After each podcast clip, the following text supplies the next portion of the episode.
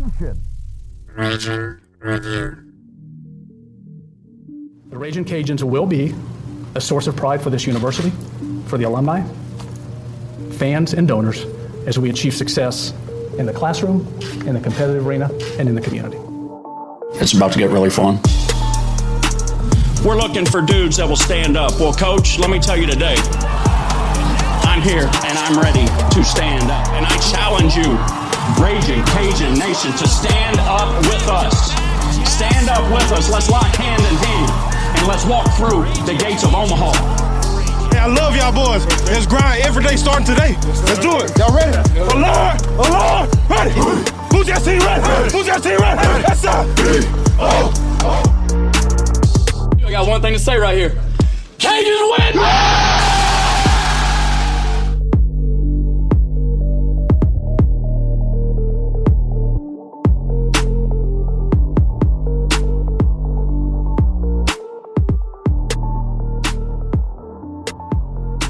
Ladies, gentlemen, children, babies, Cajun Nation, welcome to another edition of the Raging Review Podcast. I'm Gerry. I'm here with Nick. I'm here with Josh. Want to wish everybody a happy Valentine's Day and uh, hope you had a safe and happy Mardi Gras. Guys, are you guys are, y- are y'all fully recovered from the weekend? Yeah, man, I'm good. Um, you know, when you start drinking at seven and stop at four, then you have a lot extra time to recover and sleep, so you're not hungover the next day. So that is, if anybody was wondering, the the the way you don't have a hangover, just start really early drinking and drink till about three or four o'clock in the afternoon, and then you're good to go. I went the family friendly route. Didn't do anything too big. You know, the older you get, the more you you you learn things along the way. You change your habits. So I'm fine. I had a very productive Wednesday. I didn't get the ashes on my forehead, but that's not my style. But other than that, it's been good. Been a good day. Had a good Mardi Gras. By the way, I, I had to wash the ashes off right before because when I popped on here, the guy who gave me mine apparently used a magic marker, and I mean, I had it across my entire forehead, so I had to do some cleaning up before getting on here. It was a little distracting. No matter how many times you see it, it still catches you off guard. You know what I mean? Still, people have a big cross on their head, like, whoa. Yeah, mine is still there. You can't really see it though. The lady who did mine did a pretty good job, so it's not too too noticeable, but you know it's still there. So, anyway, we'll uh, talk a little bit more about what we did this weekend for Mardi Gras. But first, to our sponsors. Hey, everybody. Thanks again for joining Raging Review for another weekly episode. We'd just like to encourage you to patronize our great sponsors like Dr. Brett Venable and Recovery Chiromed. Have you been in a car accident or hurt yourself lifting on the job? Are you having neck pain or back pain, but really don't want to deal with a long, drawn out process? Then call the chiropractor Raging Cajun athletes use for their neck and back pain, Dr. Brett Venable. The bottom line is you just need to feel better. You need to get better quickly. That's where Dr. Brett Venable comes in to make all the difference. Dr. Venable and his integrated team of rehab, chiropractic, and medical doctors have three locations in Acadiana to serve you Opelousas, New Iberia, and of course, main office in Lafayette. Dr. Brett Venable is one of very few chiropractors recognized by the state of Louisiana as a chiropractic specialist. He is also the only chiropractor in the Cajuns Healthcare Alliance and the only chiropractor on the board at Tulane School of Professional Advancement. Before you start to stress about the process, remember, this is exactly why you pay for car insurance. These situations are exactly why you carry workman's comp. There's no need for a court date. Your first call should be to Dr. Brett Venable and his great team at Recovery Chiromed. No hassle, no waiting, and quick relief. Come and find out what our Raging Cajun athletes and over 10,000 Acadiana residents already know.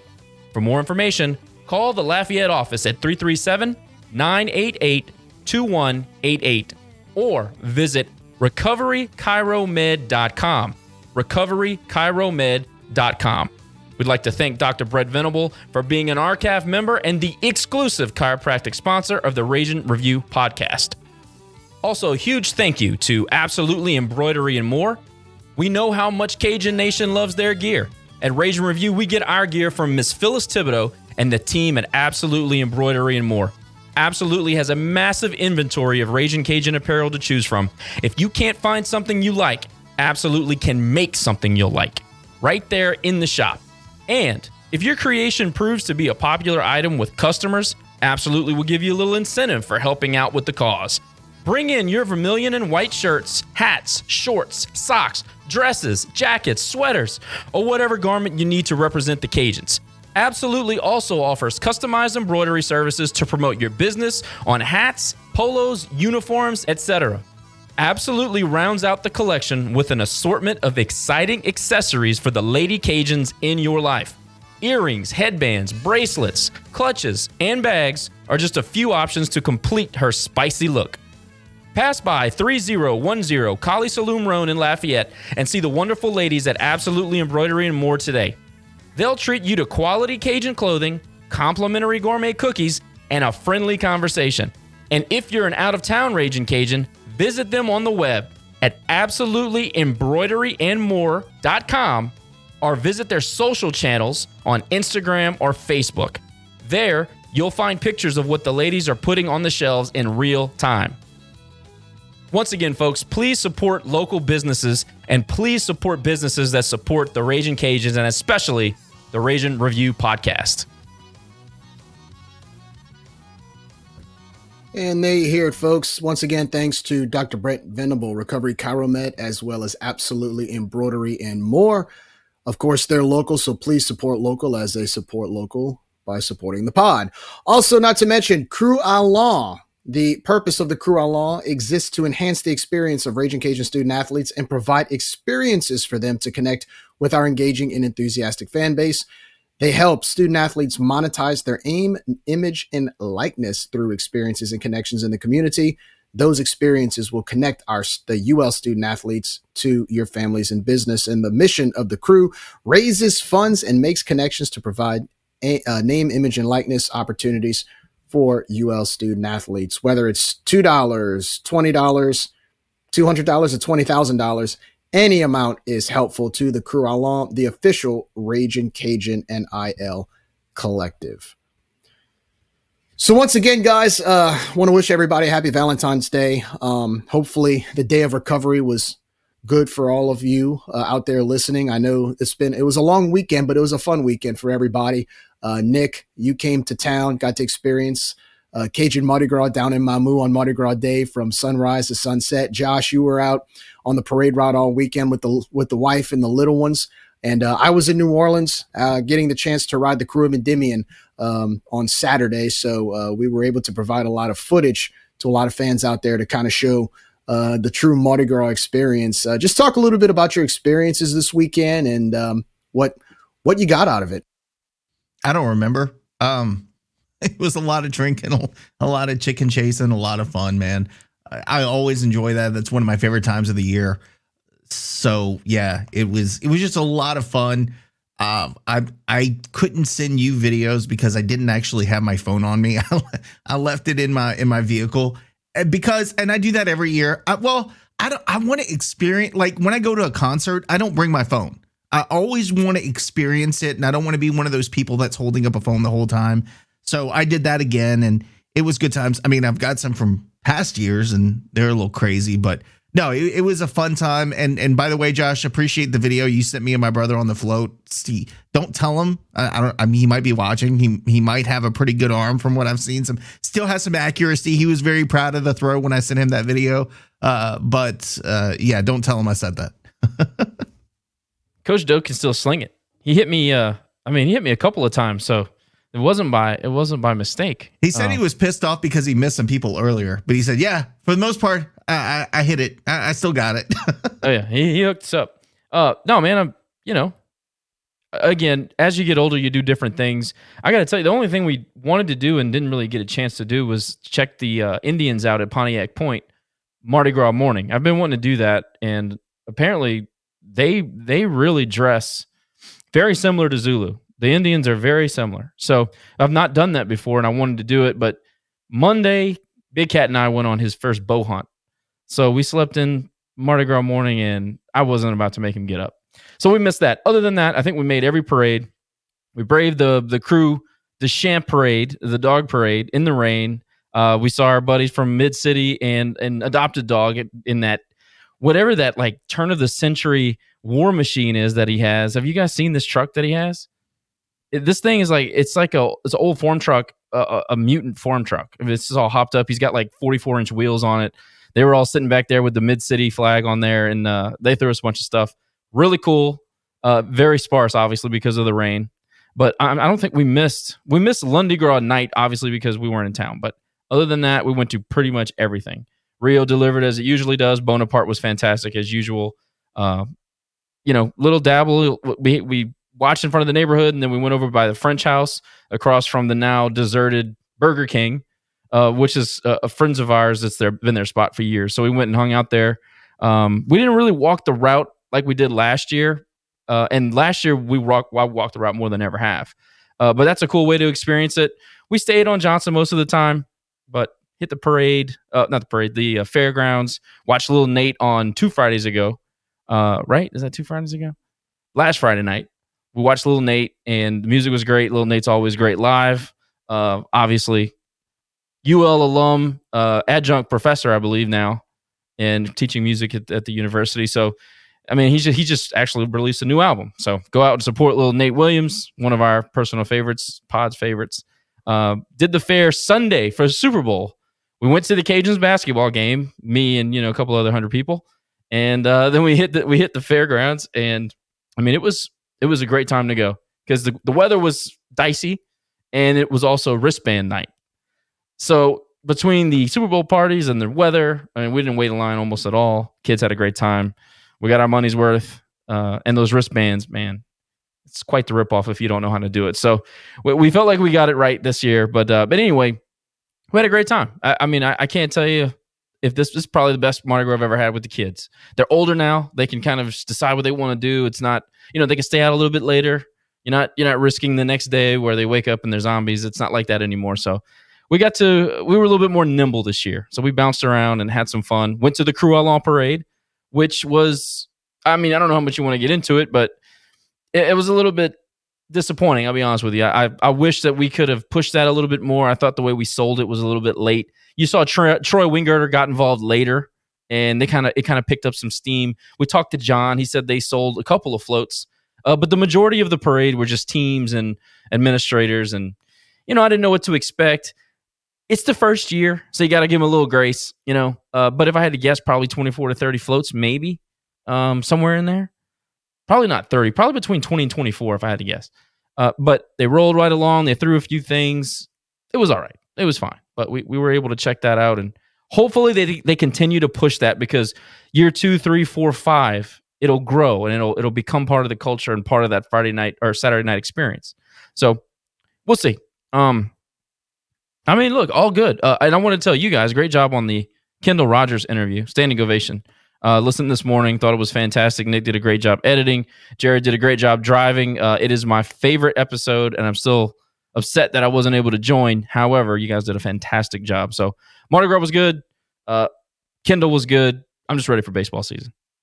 Yeah, no doubt, no doubt. Um, I got to tell you, Josh, I, uh, you know, seeing the footage with you and your family, it looked like y'all had a blast on Johnston Street. Uh, Kayla and I were able to take Allie out yesterday on Mardi Gras Day.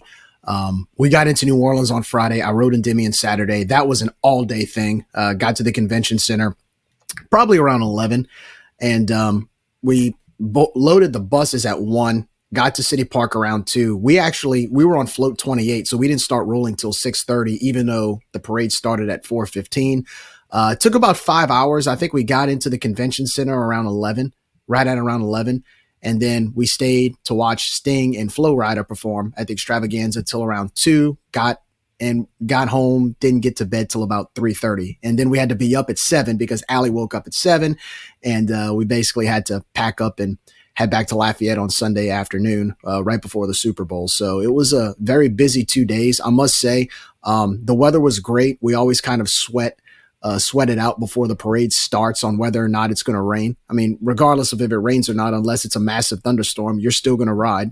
Uh, so that's we were able to, uh, you know, we, we were able to, to get a little bit a little bit lucky at the end. I think the last two days the the chances of rain went down, and actually the weather felt really good.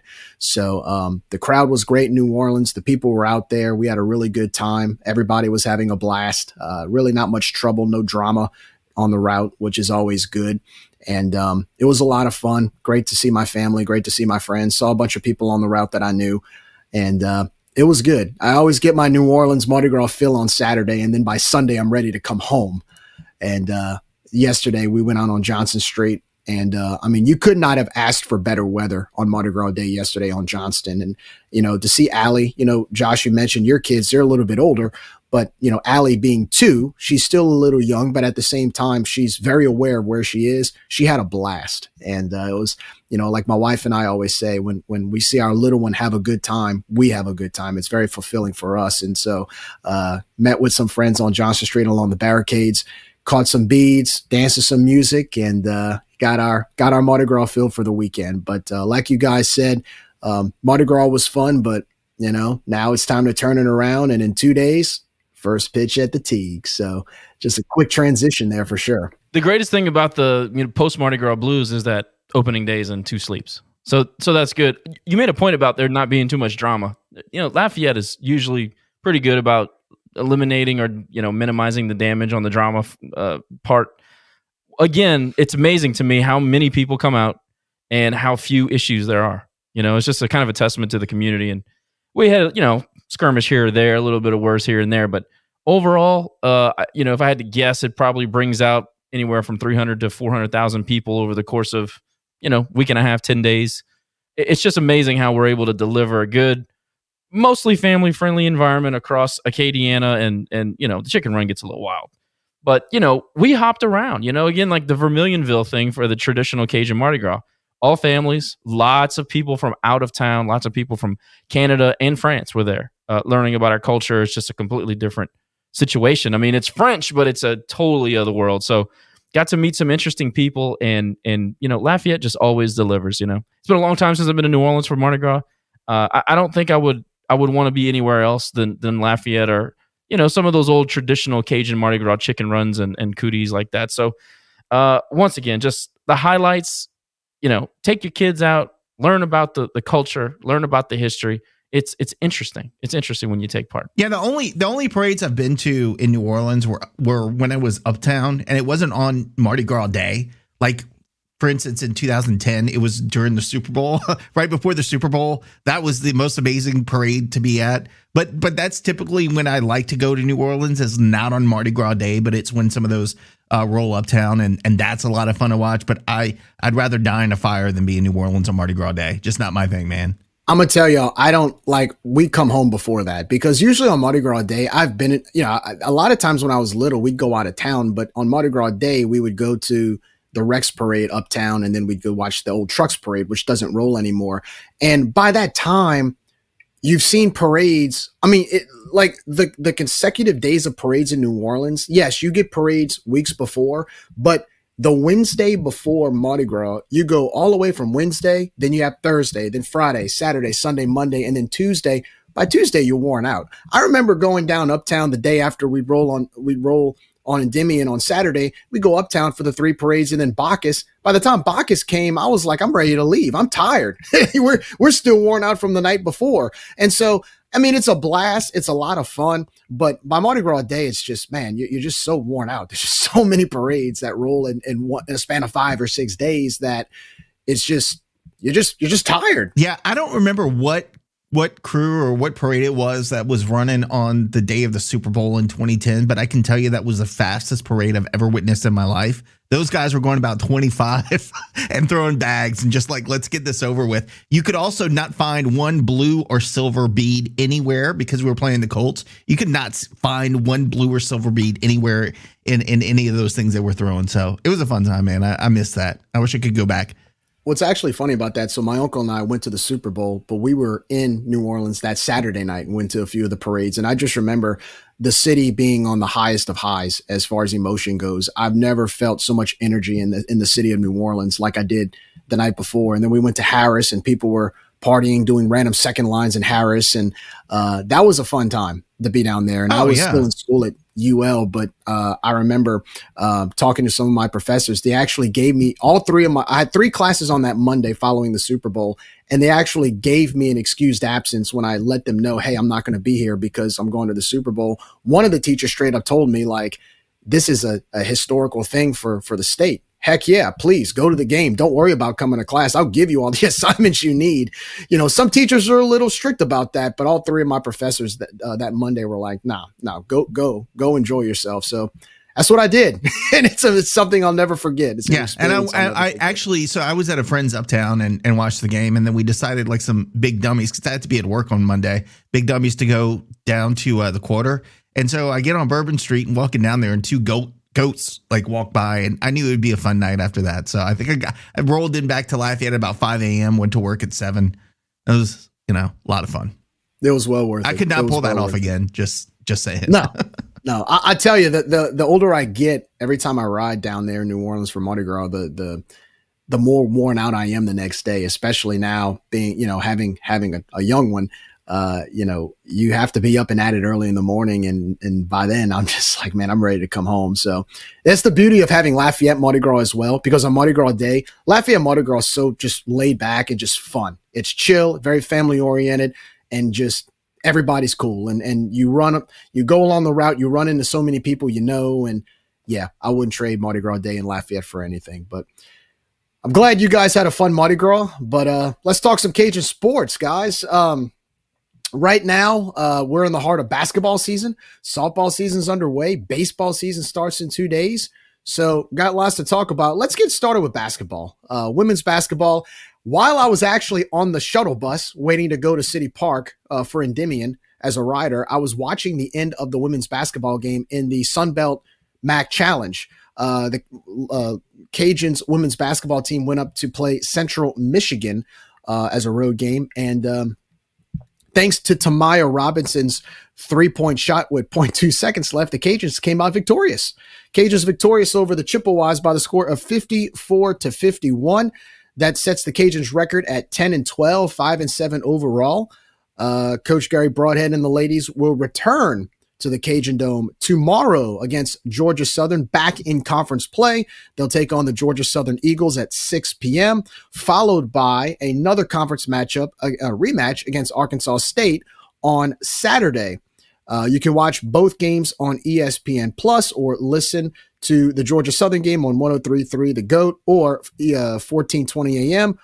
Or on Saturday, you can watch the game on ESPN Plus, but listen on 105.1, of course, with baseball and men's basketball, as well as uh, softball being played. The radio stations are going to be a little jumbled up, but you can listen to uh, Cajuns women's basketball on 105.1 on Saturday. Just remember, if you are going to the Cajun Dome, both games will be free admission. All right, moving on to men's basketball. Um, after that heartbreaking loss to Georgia State last Wednesday night, the Cajuns came back uh, firing on all cylinders. Uh, just like the ladies, the men's had their MAC Sunbelt Challenge uh, Part Two. Uh, the Cajuns hosted the Bowling Green Falcons out of the MAC and were victorious by the score of 86 to 60. Very convincing win, probably one of the more impressive wins of the year so far, uh, rounding the Cajuns' record to 16 and 9 overall, 8 and 4 in conference play, which puts them currently in lone fourth place in the Sun Belt behind uh, JMU, Troy, as well as App. Uh, just a few stat lines for the win against Bowling Green. Uh, Themus Fulks led the scoring, 17 points, three assists. Uh, and uh, Hosana Kitenge was, uh, he scored 16 points. He had 10 rebounds and three assists. Joe Charles, 14 points, three assists. And Kobe Julien, uh, 10 points overall. And got to give a shout out off the bench. Michael Thomas, 12 points for the Cajuns. Cajuns were 9 for 18 from the three point line, 50%. They were 57% from the field. Uh, they were 33 of 58 there and 11 for 15 on free throws. So uh, with this win, the Cajuns, um, they go one and one overall in that Sun Belt MAC challenge. Of course, they had lost the first game against Toledo on the road in that first round of the Sun Belt MAC challenge back, I believe, in November. Uh, so it's good to see them get the win there. Uh, Louisiana travels to Old Dominion. Uh, they'll play tomorrow against the Monarchs down in Norfolk, Virginia. Uh, tip off is at 6 p.m. And then they'll travel to first place App State in Boone, North Carolina on Saturday. Tip off there will be 3 p.m. You can watch both games on ESPN Plus and listen on KPEL 96.5. Okay, so basketball looks like they're in the race for the top of the conference. I did want to bring one thing up about that. Josh, you were at the game against Bowling Green. Announced attendance. Now, before I say anything, I know it was Super Bowl Sunday. I know it was Mardi Gras. I understand that there were softball games being played, and I understand that there was a fair across the street. But with that being said, announced attendance, you're 15 and 9 going into this game, and all you could get was 914 people inside the Cajun Dome for that Sunday game against Bowling Green. Now, I understand the distractions. I get it with everything going on.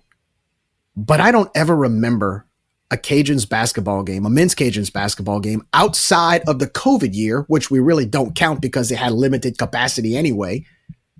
I've never in my entire life have seen an announced attendance of less than a thousand people at a Cajuns basketball game. Also, what's a little more concerning to me is the fact that, you know, we've talked about this all year and how to get people to go to the games. We talked about how they sold anywhere from a thousand to 1100 season tickets, which in itself was a red flag. But if it's true that they announced tickets sold, what that tells me is that if you had 914 people show up to your games, let's just say hypothetically you had 30 walk ups. Hypothetically, you had 30 walk ups. 914 minus 30 equals less than 900. So what that tells me is is you didn't have 1000 or 1100 season tickets sold. You had less than 900 season tickets sold this year. I know we talk about attendance. I know we beat a dead horse when we say this, but that is really really bad. That is not good. Josh, what was the atmosphere like the other day? The atmosphere was uncomfortably quiet. I, I mean, that's that's about as direct as I can be. It was so quiet. There were times where we'd be talking to each other and uh, talking about Catherine and I'd be talking to each other, and it would be like a free throw, and it would be so quiet that we'd have to lower our voice in the Cajun Dome. Imagine that.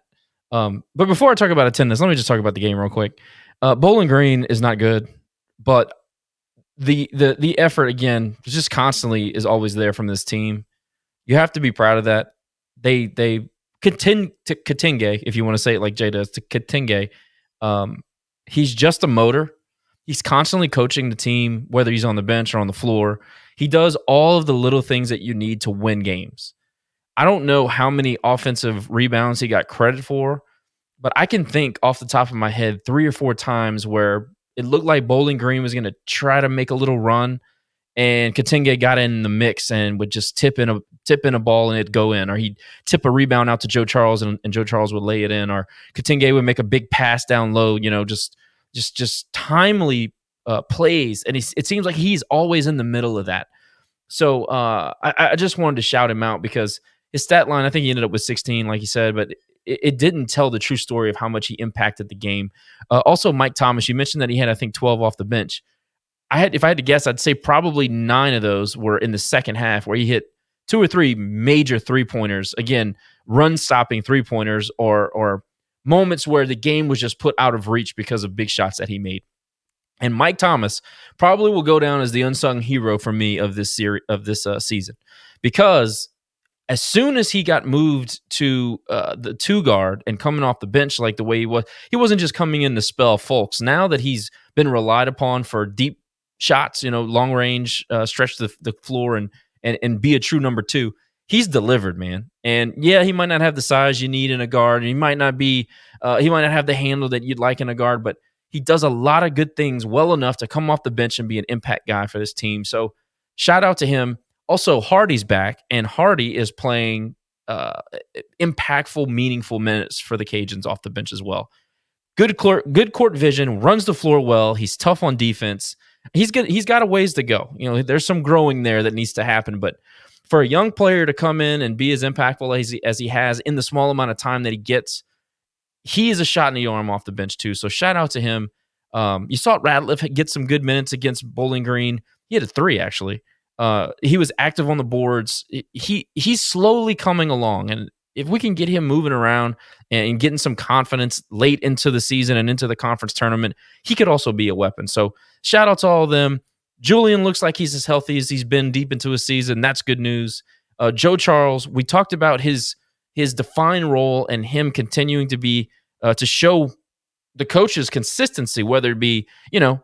I- I think he's almost averaging a double double. I mean, you got to be able to produce when you're in that three spot. When you're, you're the number three, you got to be able to produce night in and night out. And Joe Charles has grown into that third option. And I think that, uh, you know, he's shown that he can handle the load. So shout out to all those guys. I just wanted to mention that about the game. Yeah, Bowling Green's not very good, but I just really focused on the Cajuns and I, I tried to watch all the nuances that each player brought to the table. And I was impressed by a lot of different guys. Um, attendance. From goal to goal, which I think is section 101 to section 118, somewhere in there, I counted 232 people. And my wife is here to back me up because I told her I'm counting, so she helped me out. 232 people. That's the home side. We sat on the visitor side. 232 people. So they announced 914, and we both know that they, or we all know that they announced tickets sold. Well, we were told that they sold a little over a thousand t- season tickets. Well, they didn't because they reported 914. I paid for four walk ups. I'm sure there are more than just me who paid for walk ups. Uh, and they announced 914. So that tells us what we need to know about season tickets, half of which are probably corporate. You know, that's a guess, obviously, but I would, I would, I would think that that's pretty fair. It was a morgue. You want to say it's Super Bowl Sunday? Okay. Super Bowl started at 5:30. The game started at two. You want to say that there's a fair across the street? Okay. To me, that's a reason for you to come to the game because the weather was dicey. You want to say that softball was playing? Okay. There were breaks in between. You want to say, I mean, there's a million things you can say. I mean, other teams played, and I know Mardi Gras it's specific to us. ULM had a game. I don't know if they were at home or not. Maybe we should check the attendance on that. But we have a tool, and we talk about it off in the table room. And I asked, uh, I think it was the boot, the Cuban traitor. I said, Boot, why didn't um, the administration get together with the Cajun Dome folks and why didn't they do like an offering of this is just a simple idea and I'm just spitballing. I'm not their marketing guy. It's just a spitballing, easy idea for me. Why don't you do a Super Bowl watch party at the at the table uh, room after the game? You could do a discount basketball ticket, a discount wristband ticket to the fair. Come, we'll serve you food. You know, if you're if you're a rebounders club, you get an extra perk, maybe a free beer or two, whatever. Have a Super Bowl watch party at the Cajun Dome at the table room. You don't think you could have attracted a couple hundred people? I do. I think that because our fan base is older, they probably do fewer at home big watch parties and things like that. I bet you could get some of those diehard guys to stay around, stick around, watch the Super Bowl, have some beverages, and talk Cajuns basketball. It would have been something easy to me. Um, but nobody could give me an answer for that and never can. But where was the promotion? Maybe they figured, eh, we'll just go down with the sinking ship, whatever. And I get that that line of thinking too. I guess there are some you should just quit on. Maybe that was the correct call, just quit on it. But less than a thousand people. There wasn't 914. I know for a fact there wasn't 900. If you counted the referees, the cheerleaders, the players, the staff, the the the trainers, all that, the band, and the crowd, you might have got 600 people. This this is I'm telling you, this is not an exaggeration. So it was a morgue, uh, but me being the true Cajuns fan that I am, I went and I watched the guys, or supported the guys. My wife's looking at me like I'm nuts. I did. I wasn't watching Tay Tay and the uh, Chiefs BS. Um, so we went watch the Cajuns. We rooted them on, and um, that that was our that was our evening. But that's my take on it. Happy to answer any questions you might have. I'm not going to say anything about what I think they should do because, again, I'm tired of talking about it. We talk about it every week. They don't listen. They don't do anything. So if they're going to be happy with and complacent with with 900 fans a game, then I'm going to be complacent and happy with 900 fans a game. But you just wonder like this is coming off of a freaking NCAA tournament appearance where we drew 3.5 million people against Tennessee at 9:30 Eastern on a Thursday night. And you're getting 900 fans a game. But you want to blame the fans. And you just won seven out of eight too. Right. And notice again, like you're saying there's 200 somewhat fans. That's probably you probably a hundred of those are the ones that show up to every game and don't care if they have a hundred or 10,000 people there. As long as they're on the inside and they get their little seats and their perks and they're close to whoever, they're they're good with that. So nothing's going to change Nothing. If if you can't get a fan base into the Cajun Dome coming off of an NCAA tournament appearance where you should have all this pomp and circumstance and pumping people up to get to the Cajun Dome, you're never going to do it. So I'm not even going to talk about it. Well, I think now I'm starting to hear more often than not, and it's become louder and louder that the Cajun Dome is too big. And, but at the same time, we've never had this problem drawing 900 fans. The, the, drawing 900 fans has nothing to do with the Cajun Dome being big. It's I an mean, excuse like everything else, Gerry. Everything's an excuse. Nobody wants to attack the reason behind all of this. They just want to give excuses and deflect. That's the problem. We want to keep giving excuses, but not take any action and get to the root of what the true problem is. Now, what that problem is, we can debate about all day, but we're going to blame it on this. We're going to blame it on that. It's the weather's too good. Oh, the weather's not good enough. There's too much to do in Lafayette. There's not. It's always an excuse. And in the end, nobody's attacking again, trying to figure out what the root of the problem is, and then building off of that to try to fix the problem. We're just going to keep blaming everything else. well, Jesuit High School's gym holds around 2,500 fans at full capacity.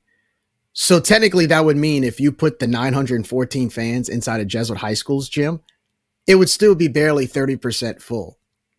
So, what does the Cajun Dome have anything to do, or the size of the Cajun Dome have anything to do with the fact that only 914 people showed up? Because Well, here's the problem, Gerry. Like you're you're using the the the size of the Cajun Dome as an excuse. Are you kidding me? Like you're saying we can't possibly do better to get more people in our current so we just have to shrink it. We have to pay $60 million to get a new arena to shrink it because we can't get enough people to the games.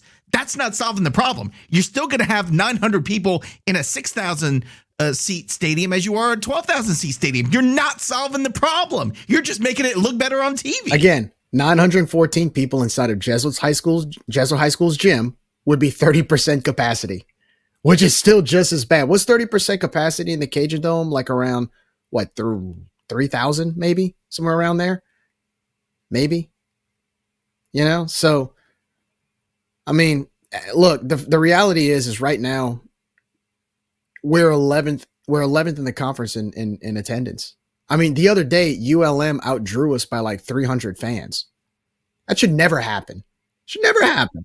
There's nothing to do in that- that's the excuse. Well, there's nothing to do in, in Monroe, so of course they're going to have more. pe- There's always going to be an excuse, no matter what you throw out there. But T Boy has a good point. Sunbelt Conference is not popular in basketball. You're 100 percent correct. At least when we were the old Sunbelt Conference, where we had Western Kentucky, that was a true rival, and we get we get hyped up for that game, and there was a 7,000 true people hatred. in that place. man. Right. Yeah. We don't have that. We had it for a little bit with Georgia State, but when Ron Hunter left, that went away. There's nobody I'm getting pumped up for playing in the Cajun Dome. Is there uh, there anybody you get excited about? We tried to get excited for Georgia State, but you can't. Uh, I don't know. They just don't do it for me. We don't have any natural rivals. I mean, Southern Miss was kind of fun last year when both teams were somewhat relevant, but we said it last week. There is absolutely nothing interesting about average Sunbelt basketball. There's barely something interesting about good Sunbelt basketball. But when you give people all this propaganda and you act like you're doing something important and you're not really doing much at all, people check out even more. Done with the propaganda. So no, I mean it's not interesting. Uh, you're on the brink of of baseball and softball. Well, softball's already started. Baseball's about to start. You got Mardi Gras rolling through. It's amazing. And some of the stories I was told about the Mardi Gras Association, man, it is. Ins- we live in an area where, and maybe Tulane has to do deal with this. We live in an area where the Mardi Gras Association is infinitely more powerful than the athletic administration at UL. They li- they boss them around and tell them how they're going to use their own property. It's it is phenomenal. Hell, Josh, the, the the car dealers in Lafayette do that to us. I mean, it doesn't take a whole lot. That is true. But I didn't know the depths. I got some stories this this past you know week of the depths of how this the Mardi Gras Association is like you know UL's a pissant to them. They, they, they outside of the little personal communication they have with some of their friends. I mean, they basically dominate the space. They don't. Yeah, but this is, but Josh, this is what happens as a university when you don't know how to utilize your real estate. This is what happens when you don't know how to take advantage of your real estate and show It's- it's value what to your real happens estate. when you don't truly. You just said it. When you don't mm. value your real estate Value, and, right. and what you have. That's a problem. Right. You don't, I don't- value what you have. I don't think people really understand the value of that UL property. Cajun Field, the property across the street, the Cajun Dome. It's an it's an entertainment epicenter. You've got a Cajun Dome, you've got the hotel, you've got the convention center, you've got a football stadium. Well, and that's actually getting renovated. You've got a baseball stadium. You've got you've got Johnson Street right there. You have an old arena on, on the side. I mean, there's so many things in this area in that particular piece of space that's valuable. But yet we don't know how to utilize that. We don't know how to take that and say, "Hey, how can we capitalize on this nice piece of property?" Instead, we do the opposite. We just say, "Yeah, anybody want to use it? Come on in. Come on in. Take it. Take it." Unless you're Oh, a tailgater. If you're a tailgater, you're not welcome Well, here unless they- you spend they- thousands of dollars. Right. right. Right. Look, I, I just ran some numbers. Okay. So we talked about how the 7,000 that showed up for the Troy game in 2022 at Cajun Field, which was the lowest crowd uh, since 1999. That was, I think, I, I did the numbers just now. That uh, that announced number filled 17% of Cajun Field, 17% capacity. I just ran the numbers for the 914 in the Cajun Dome. Now, granted, the Cajun Dome, I put, I think it's 12,000 seats. I ran the numbers at 12,000 seats. 7%. 7%. I don't care how big the Cajun Dome is. 914 is not, I mean, you know, oh, we got to move back to Blackham. 914 looks terrible in Blackham. Let's just call it what it is. Shrinking, like Nick said, shrinking the size of your arena does not change the fact that people aren't showing up. And by trying to make it look better with a smaller attendance, how about instead of shrinking the arena, how about you go out in the community, market your program, market your team, find ways to capitalize on the success of last season, going to the dance and, and playing an, an SEC team to the wire in front of three, three and a half million people. Capitalize on that and boost your attendance up in the arena you're playing in now. How about we try that? Let me take it a step further, Gerry. And I know we said, and T Boy, and I agree with him, that Sunbelt Conference basketball isn't getting people pu- pumped up. You look down the street at McNeese, you think Southland Conference games are getting people pumped up there? No, Houston they're going there for Christian? the experience. Houston Christian Yeah. shows up and they got 4,000 people. Nobody cares about about who they're playing. They're going there for an experience. They know they're going to have a fun time. They know they've got a good team. They've got a coach who I think's a d bag, but he gets people excited about it, and people show up and they embrace it. And they've had terrible teams for the last what twenty years, and all of a sudden in one season they've turned it around and are selling out their their arena. That tells you it can be done. You just have to make an effort to get people excited about the product and we're doing nothing about that. We're doing nothing in that in that in that realm right now. The other thing about Will Wade is that he makes the fan base feel like they're going to compete at a national level. They believe that they're going to win nationally. Nobody feels that way here. Well, a handful of about 30 people feel that way. Outside of that, nobody thinks that we're going to do anything in the postseason nationally. So why would I even get excited about three days in March? Well, that's the point though, Josh. When when when your head coach is saying things like we're going to make a run and we're going to surprise people and we're going to be the surprise of the nation, that's easy to get behind. That's easy to say, "Okay, I'm in. What where do I sign?" But when you when when we say things like that like, "Hey, Cajun basketball, we need to go to the Sweet 16." And people, especially higher up say, "No, no, that's not possible." Well, why would I sign up for that? You're basically telling me you can and you don't want to. Why would I want to why would I want to jump on that? Well, it's easy to say I'm going to make a run. The other coach that we're talking about has actually beaten VCU and beaten Michigan and beaten these teams. We've never done that. Not in 14 years, we haven't beaten anybody like that. Not close. So why would anybody buy into it? Because we recognize it as propaganda in year 14. Over there in Lake Charles, it's new and exciting. And oh, by the way, he's beating these teams that he's playing. So it's a completely different comparison. But but it shows you what you can do when you inject some life into a program. As down as we are now, you go find a dynamic guy to run your program. You never know what could happen. Well, when you when you when you run culture of camp for so long, and there and, and I say things like, "Well, we need we, we let's make a run at the Sweet 16." Oh, that's impossible. We're in the South. Basketball's not what it used to be, and all this other stuff. You expect me to sign up to that? You expect me to say, "Okay, I'm in. I'm in on that mindset." Where do I sign? What then? What's the point of if you're not gonna if you're if you're not gonna have a goal? What's the point of giving money to that?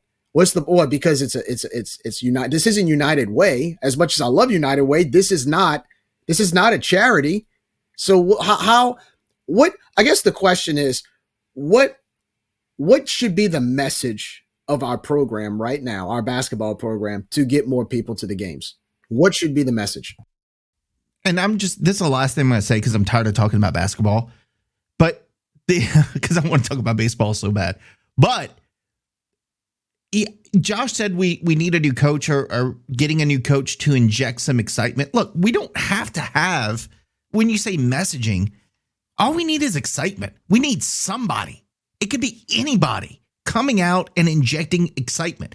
Look at what Southern Miss is doing. They just hired Scott Berry, who's one of the the most loved people in the history of athletics to go be their community liaison person for for the athletic department. So awesome. And that's why they're so much better than us at this stuff. But that's what we need. We need somebody. It doesn't have to be Bob Marlin. Bob Marlin can do X's and O's, but get somebody to if he's not going to do it, right? If he's not going to be somebody and and if if if Dez is not going to be the guy to get get us fired up about it, we need somebody to get us fired up about the product they're, they're putting out there. And, and look, we're we're talking about we're what 16 and 9 or whatever our, our record is. You wouldn't know that unless you looked it up on a schedule. Nobody's talking about it. Nobody cares. Nobody's saying anything. They send a few tweets out and they say we did our job. We need somebody actively engaging the community and saying what value it is to go to their games and then actually backing that up with making it a value to go to our games. That's what we need. We need some injection of excitement from somebody in the program because we're not getting that. And saying, you know, fans should come see one of the most exciting teams in the country. No, I'm not saying propaganda wise. I'm saying we need somebody to truly come out, be excited, and let Bob do his job, let Des do his job, and come out and get us excited and pumped up about this program. Right now, we don't have anybody doing that. And the, and the attendance confirms what we know. Look, when Dez goes up behind the mic, we get pumped. When we listen to Dez, uh, I'm sorry, when we listen to Matt Deggs, and Deggs is a soft spoken guy, but he's very straightforward. He's going to tell you how it's going. He's going to get you pumped up. You like listening to him talk. You don't get that from every program. So we need somebody here to do that for us, like a Scott Berry at Southern Miss. It's a great point. And I think that that's why the propaganda stuff is so polarizing at some programs, you hear the propaganda, you go, oh, that's coach speak, you know. But at this program, it's either silence or propaganda. There's literally no in between. Either they're not talking to you at all, or they're telling you like these crazy fairy tales. So, yeah, Nick, we're missing, you know, Scott Berry. Tony would have been superb at that role. Uh, I mean, Hud still I would still hire HUD tomorrow to do that role. I mean, but again, that's why a fan base like Southern Miss, the reason why they still have such a diehard, large, um, real fan base still to this day, even though they've been in purgatory in football for I don't know twenty years, and uh, you know before baseball, this last little run, they kind of had a dip there too, and basketball hasn't been very good at all for the last 10, 12 years. But the reason why they stay relevant is because their fan base is strong because the, the department takes steps to keep them involved. Their alumni is still actively involved. We don't have that. We don't even try to have it. So I don't know. Uh, it's still it all comes from the top. But I actually just got a, a text message from Brian. Bryan Maggard said that Gerry's just being negative. So let's move on. Anyways, all right, I guess we'll move on from that. Can't change the fact that we only drew 900 people and that uh, our attendance average right now is 1700, which is probably the lowest ever outside. Again, it's outside of the COVID year. If anybody tries to bring up the COVID year, that doesn't count. Okay. That's probably the lowest attendance average ever since we played in the Cajun Dome, even including Blackham. So something's got to give here. And I don't want to hear about ESPN Plus. ESPN Plus has been around for almost a decade. Okay. There's been stuff to do in Lafayette for decades. That didn't just come. That didn't come back overnight. It's not like the the, uh, the when the Baltimore Colts moved on the Mayflower truck. It's not like the Mayflower trucks came in with a bunch of thrill rides and Top Golf that brought it into Lafayette last night. Okay, there's obviously something wrong here. Dude, ODU had a situation with their coach that was unfortunate here uh, at the beginning of the season. Have anybody, if y'all looked at their average, their average attendance at home is like 5,700 people. They're number one in the conference, and they're like six and 19. We they play can't tomorrow win. night. They can't win. You play them tomorrow night. You'll see the crowd. You'll see it. They fill the gym. They can't win. And if you want to tell me that, uh, what is it, North Northeastern Virginia is boring and there's nothing to do, some of the most beautiful countryside in the in the in the entire United States, they got plenty going on up there. They're affluent. There's, uh, it's not like it's it's in the middle of nowhere with nothing to do. It's a great little city, a great little town. It's it's they're they're, they're fine. 50, 50, I think it's fifty seven hundred people, Gerry, with a Yeah. team that's not winning and in an unfortunate situation with their coaching uh, uh, staff. I think And and I did, did he pass away or something? Something wild I happened. think I think he, he got I forgot he got sick or something, but I think he's I don't know what happened. Um, Yeah. And meanwhile, we're down here and we're having to talk about what is it, 1,700, 1,800 people now, average? seventeen hundred people average. I don't want to hear the excuse. There's always going to be an excuse, like Nick said. Really is kind of beating a dead horse, but it, there's not, there's at this point, it's almost as if the people of the town are sending a message. It's all, it almost feels on purpose. We're, we're checked out.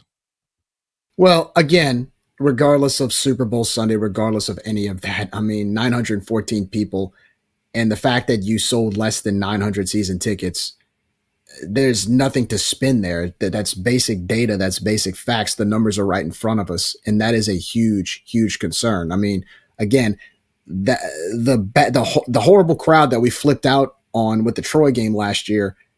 The capacity of the stadium was still at 10% more than what we saw on Sunday.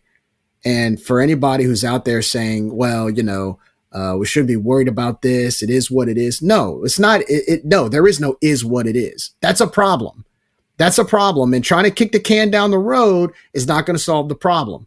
So I hope that this could be a lesson. I hope that they see these numbers and how pathetic they are. And I hope that our whether it's administration or that new ticket drive or the new ticket sales team or Salesforce, I hope they find a way to get it done next year because these numbers are embarrassing. They're embarrassing. Let's just call it what it is. It's embarrassing. I have zero confidence, Gerry. They're No. going to call us the bad guys because we're talking about it, and they're going to go about their business. There's no bad guy. There's not 914 people does not make us the bad guys. We're negative. We're the bad guys. Yeah. There's no negative. It's 914 people. That's negative. Can, can, can I air one more gripe? One more gripe.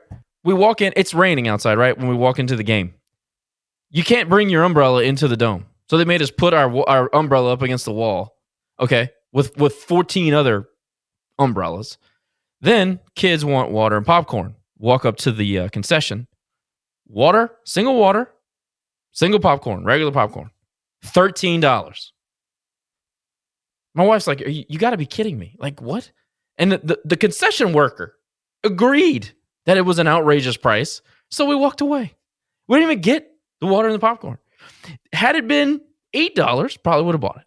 So you're scaring people away with these absurd concession prices.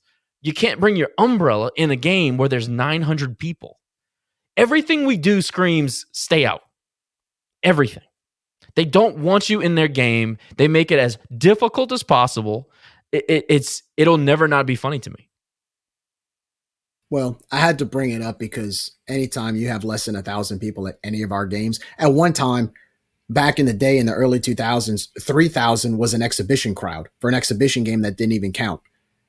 We are in February, possibly trying to make another run at the tournament, and we have 900 people showing up. So, this let's throw our hands up in the air and say, Woe is me. We can't do that because this is not this is not good. And I, I'm sorry to take it away from what the success of what this team has shown, uh, you know, this past weekend, but 900 people is that's terrible. It's terrible. There's no spinning that. And to the fans out there that are trying to that want to spin it, there's nothing to spin. This is this is embarrassing. So I don't know. We got two home games left, both of which are against decent teams. You got Troy coming in there, I think, in second place in the conference right now. Of course, you got a rival in Southern Miss. Hopefully, we can get over the 2,000 mark for each of those games. I hope. I hope. We'll see. Anyway, moving on. Nick, what do you think, man? Baseball or softball? You pick. What should we talk about first? Can we get to baseball? Let's do Let's get to baseball. baseball. Come on. All right. I've been waiting long enough, man. All right, well, put me in, coach. Ready to play in two days. Cajuns open up the 2024 season at MLT Moorfield at Russo Park against Wright State. First pitch Friday, 6 p.m. Saturday, first pitch will be at 2. Sunday, first pitch at 1. Pretty much the same time as always in the weekend series at the Tigue. And you can catch the games on Friday and Sunday. There will be no TV on Saturday, but on Friday and Sunday, you can catch both games on ESPN Plus. You can listen on 96.5 on Friday as well as Sunday. And then on Saturday with no TV, you'll be listening on 105.1. Uh, Coach Matt Deggs had his press conference this week. Seems very excited. Looks like they kind of they they, they kind of hit the they, they kind of hit the the preseason pretty pretty hard. And you know, Mardi Gras Day took the day off. I guess he's kind of you know resting his players a little bit to get ready for the season on Friday night. But the pitching rotation came out, and it looks like this on Friday night. Of course, we all knew Jack Martinez will be starting on the mound. Saturday, freshman Chase Morgan will be taking the start. A lefty, a big lefty.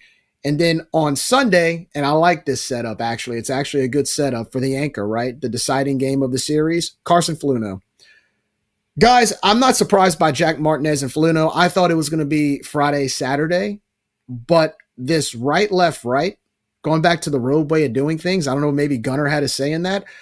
Chase Morgan, he's a freshman. I know he's got a lot of hype about him, but I'm not going to lie. I'm surprised they're putting him as a uh, as a weekend starter. I mean, I know um, this coaching staff must have a lot of confidence in him to do that. What do you guys think about the uh, the pitching rotation as well as what we can expect at the Tigue starting Friday night?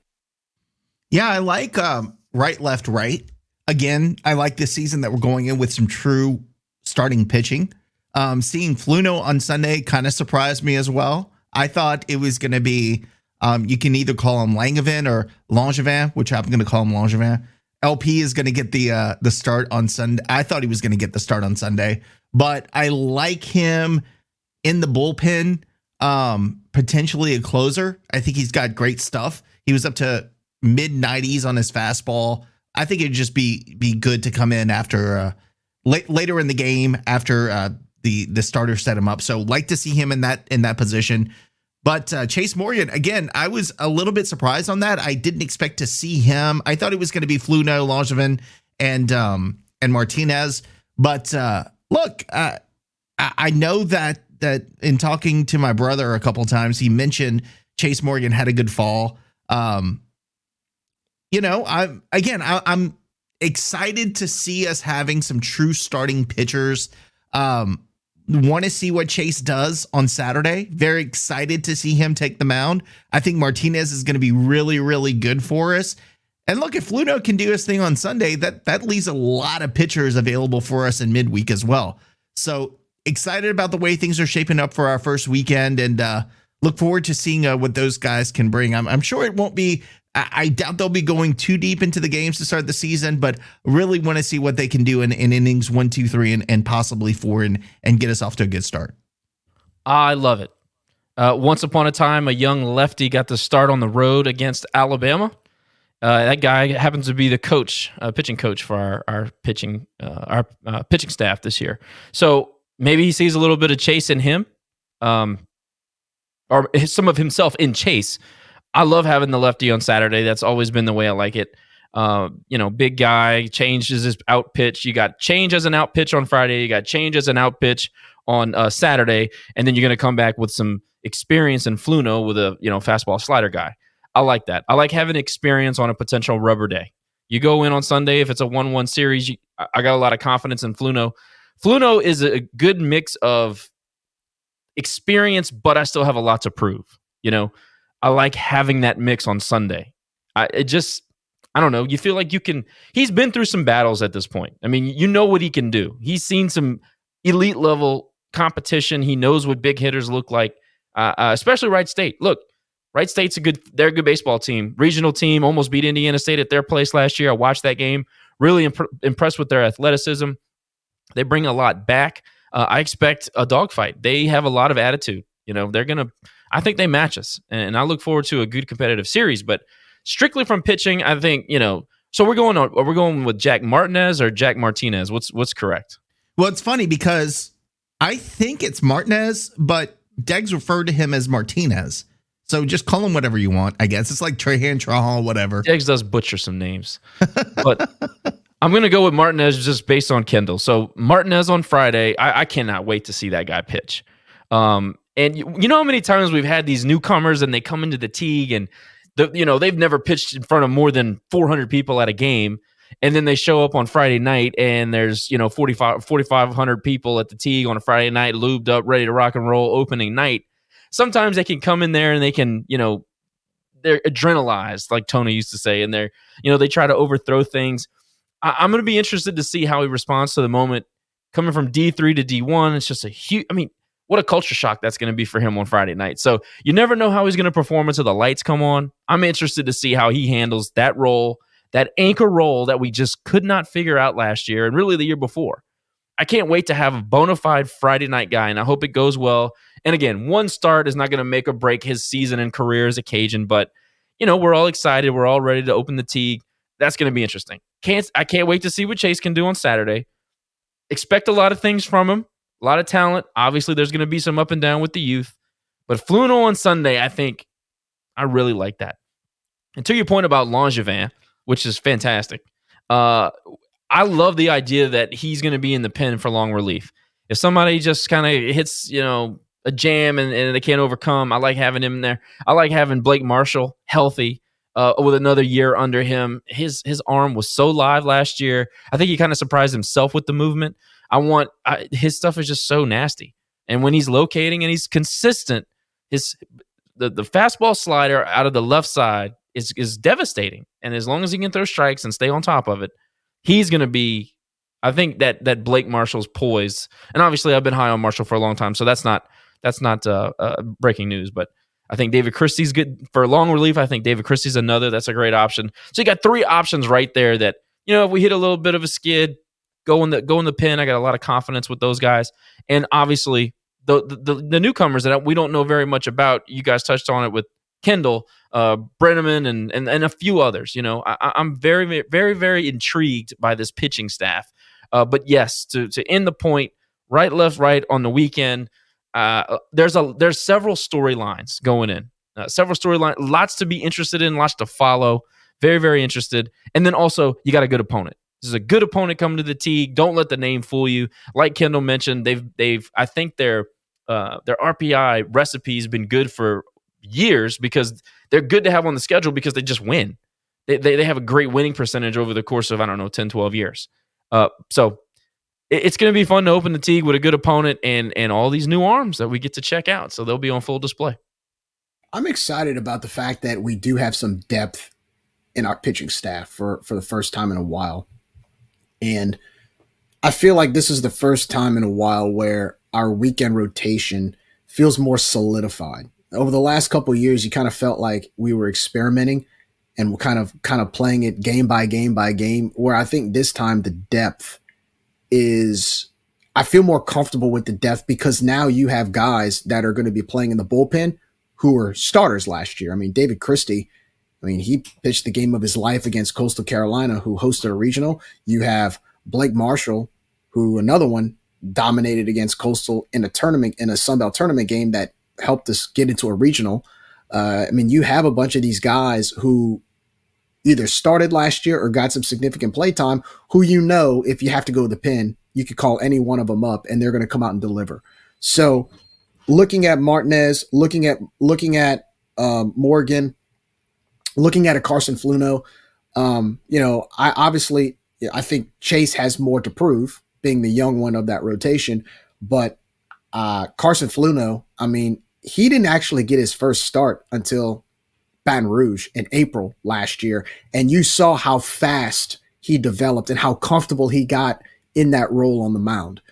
And so, instead of us having to wait until April to see what he can do, it's great to see that he's earned his way into the weekend rotation to where again, if the series is tied one to one and you want to win the weekend series, if there's anybody I'm depending on, it's a guy like Carson Fluno. So I think that's real smart. Put again, putting him as the anchor on a Sunday, but I want to see what Jack Martinez can do too. Um, there's a lot of hype about him.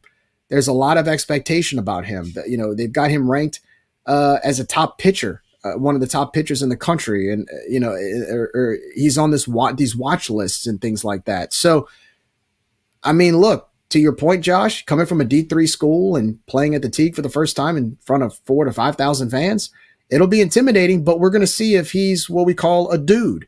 You know, usually dudes don't have to worry about the crowd. They don't get uh, too intimidated by the environment. If he comes out, you know, striking batters out left and right and bringing some heat in the beginning, he could be someone that we can really depend on as the season goes on. So really excited about that. I'm also excited to see what this lineup can do. Uh, got a lot of younger guys coming in. Guys like Caleb Stead, Stelly, Ben Robichaux, we saw what they can do, but they're going to have to step up a little bit more this year. Uh, Mason Zambo is another prime example. Hopefully he can be healthy. Of course, you got guys like JT and Debo in the middle field that we know are gonna are gonna perform. You know, we're gonna have some new guys in the outfield. What are they gonna do? Right? Got a new guy at third base. I mean, what's he gonna do? Got a new catcher. So um, again, and I've said it before, but the Deggs system, the beauty of the Deggs hitting system is you know whether it's the first week or sometime in mid March, that Deggs hitting system is going to click. It's going to click. I just hope it's earlier and sooner than later. But I am excited to see how that lineup develops because they will develop. We know they're going to develop. Yeah, and I think when you when you talk about the system and and getting some production early, I think when you have guys returning like a Debo, like a JT, Higgs, you know, is going to do his thing. Um, you're not as worried in in the earlier part of the season because they've been a part of his his system for a couple of years. So I look for them to be I'm not going to say ahead of the pitching, but I feel like they might be a little bit of he- ahead of where we were during the Rice series last last year. So I, I look for that to to be a little quicker start for them. Going to be interesting. Um, not sure who who's going to replace CJ at first. I know they've got uh, a, a a transfer from Hawaii, Starbakken, uh, that's in competition with Lafleur and Zambo. So I think those are three guys uh, that are going to be competing for that first base spot. Will be interesting to see who who who wins out there. Um, ben Robichaux, I think he mentioned on his press conference is injured, just had surgery, and will be out for a while. So that leaves a little bit of competition in in the outfield as well. So again, it's exciting to see some of the some of the guys with experience come back this year, and and will be fun to see how our lineup kind of you know you know Deggs he changes his lineup from from minute to minute, so you never know what that's gonna that's gonna look like. But I think for me, one of the most exciting players that I look forward to is gonna be Duncan Pastore. I mean, that's replacing Marshak at, at third base is going to be tough. I mean, look, replacing Rock in the outfield is tough enough as it is, but I think when you're looking at the at the hot corner, that's going to be one of the toughest positions to replace. I look for good things out of Pastore and really want to see him shine early in the season. Uh, so that to me, that's going to be one of our dynamic playmakers if he pans out like I expect him to. So lots of excitement to me defensively and offensively for the Cajuns this season. Well, look at what happened before we installed Marshak at third. I mean, we had it was a revolving door. We had so many issues, and finally, Shock stopped the bleeding, and then he became an outstanding third baseman for us. So, hopefully, Pastore can step in and, and be good defensively. Now, sounds like he's very physical at the plate, and it also sounds like uh, both the corners are still kind of up in the air. I, I don't know if Pastore for sure has nailed it down. It sounds like he's the leader in the clubhouse, but you know, you never anything can happen. I like Zambo at first base, and Doug just said Zambo is going to start. I don't know if that's true, but I hope it is. I like Zambo, great team guy, great locker room guy. He's shown that he can get on hot streaks and hit the ball to the gaps, something we're going to need. I think something that's not been talked about enough. Um, JT kind of bursts on the scene after a few, you know, times around uh, in the lineup and being a second base, and they moved him around a little bit. But once he started becoming consistent, he was a dude. Now it's easy to be a dude. Well, it's not easy, but it's easier to be a dude. But this year we need him to be the dude. Like we need him to be one of the top three dudes. Can he be that? Can he be that consistent guy that you can count on? And I'm not saying he can't. I just think that that's another storyline that we need to pay attention to. Well, I he is a bat bro, right? Well, that- that's more of a negative than a positive. But But look, Josh, you feel look having JT come back. We we had Lede for a while, and God bless the kid, he did some good things for us. But you had such inconsistency at that position Yeah. for so long, and then you get JT in, who gives a little bit of calming presence where you feel like he's going to make the play. Offensively, again, he's got to get off to a, a good start this season, but you got to feel a little bit better than we did a couple years ago, where you had so much inconsistency at second base. Going into it with JT, I'm good with it. I- I'm I'm 100. percent In fact, I think we have one of the best. I think we're up the middle.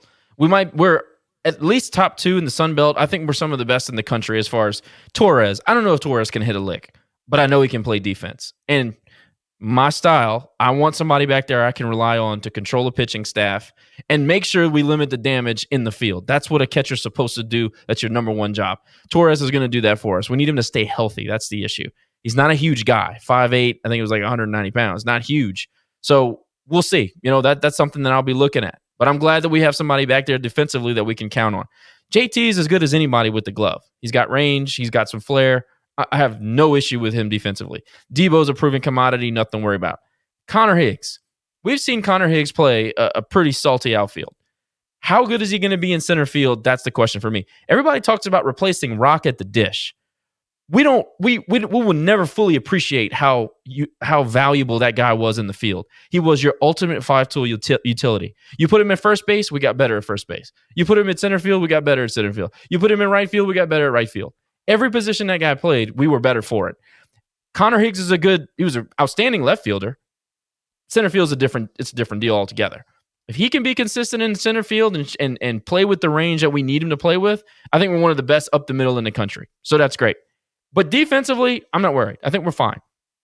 Yeah, and I just want to go back to before you before you go. You mentioned catcher and Torres. He reminds me a lot of Robbie Rojas, who played catcher for Sam Houston when Deggs was there. This is your prototypical uh, guy behind the plate that Deggs looks to recruit. So hopefully he pans out as good as Robbie did because he was a damn good catcher. I just noticed that in his. Uh, I've seen a, a few clips of him. I've seen him behind the plate.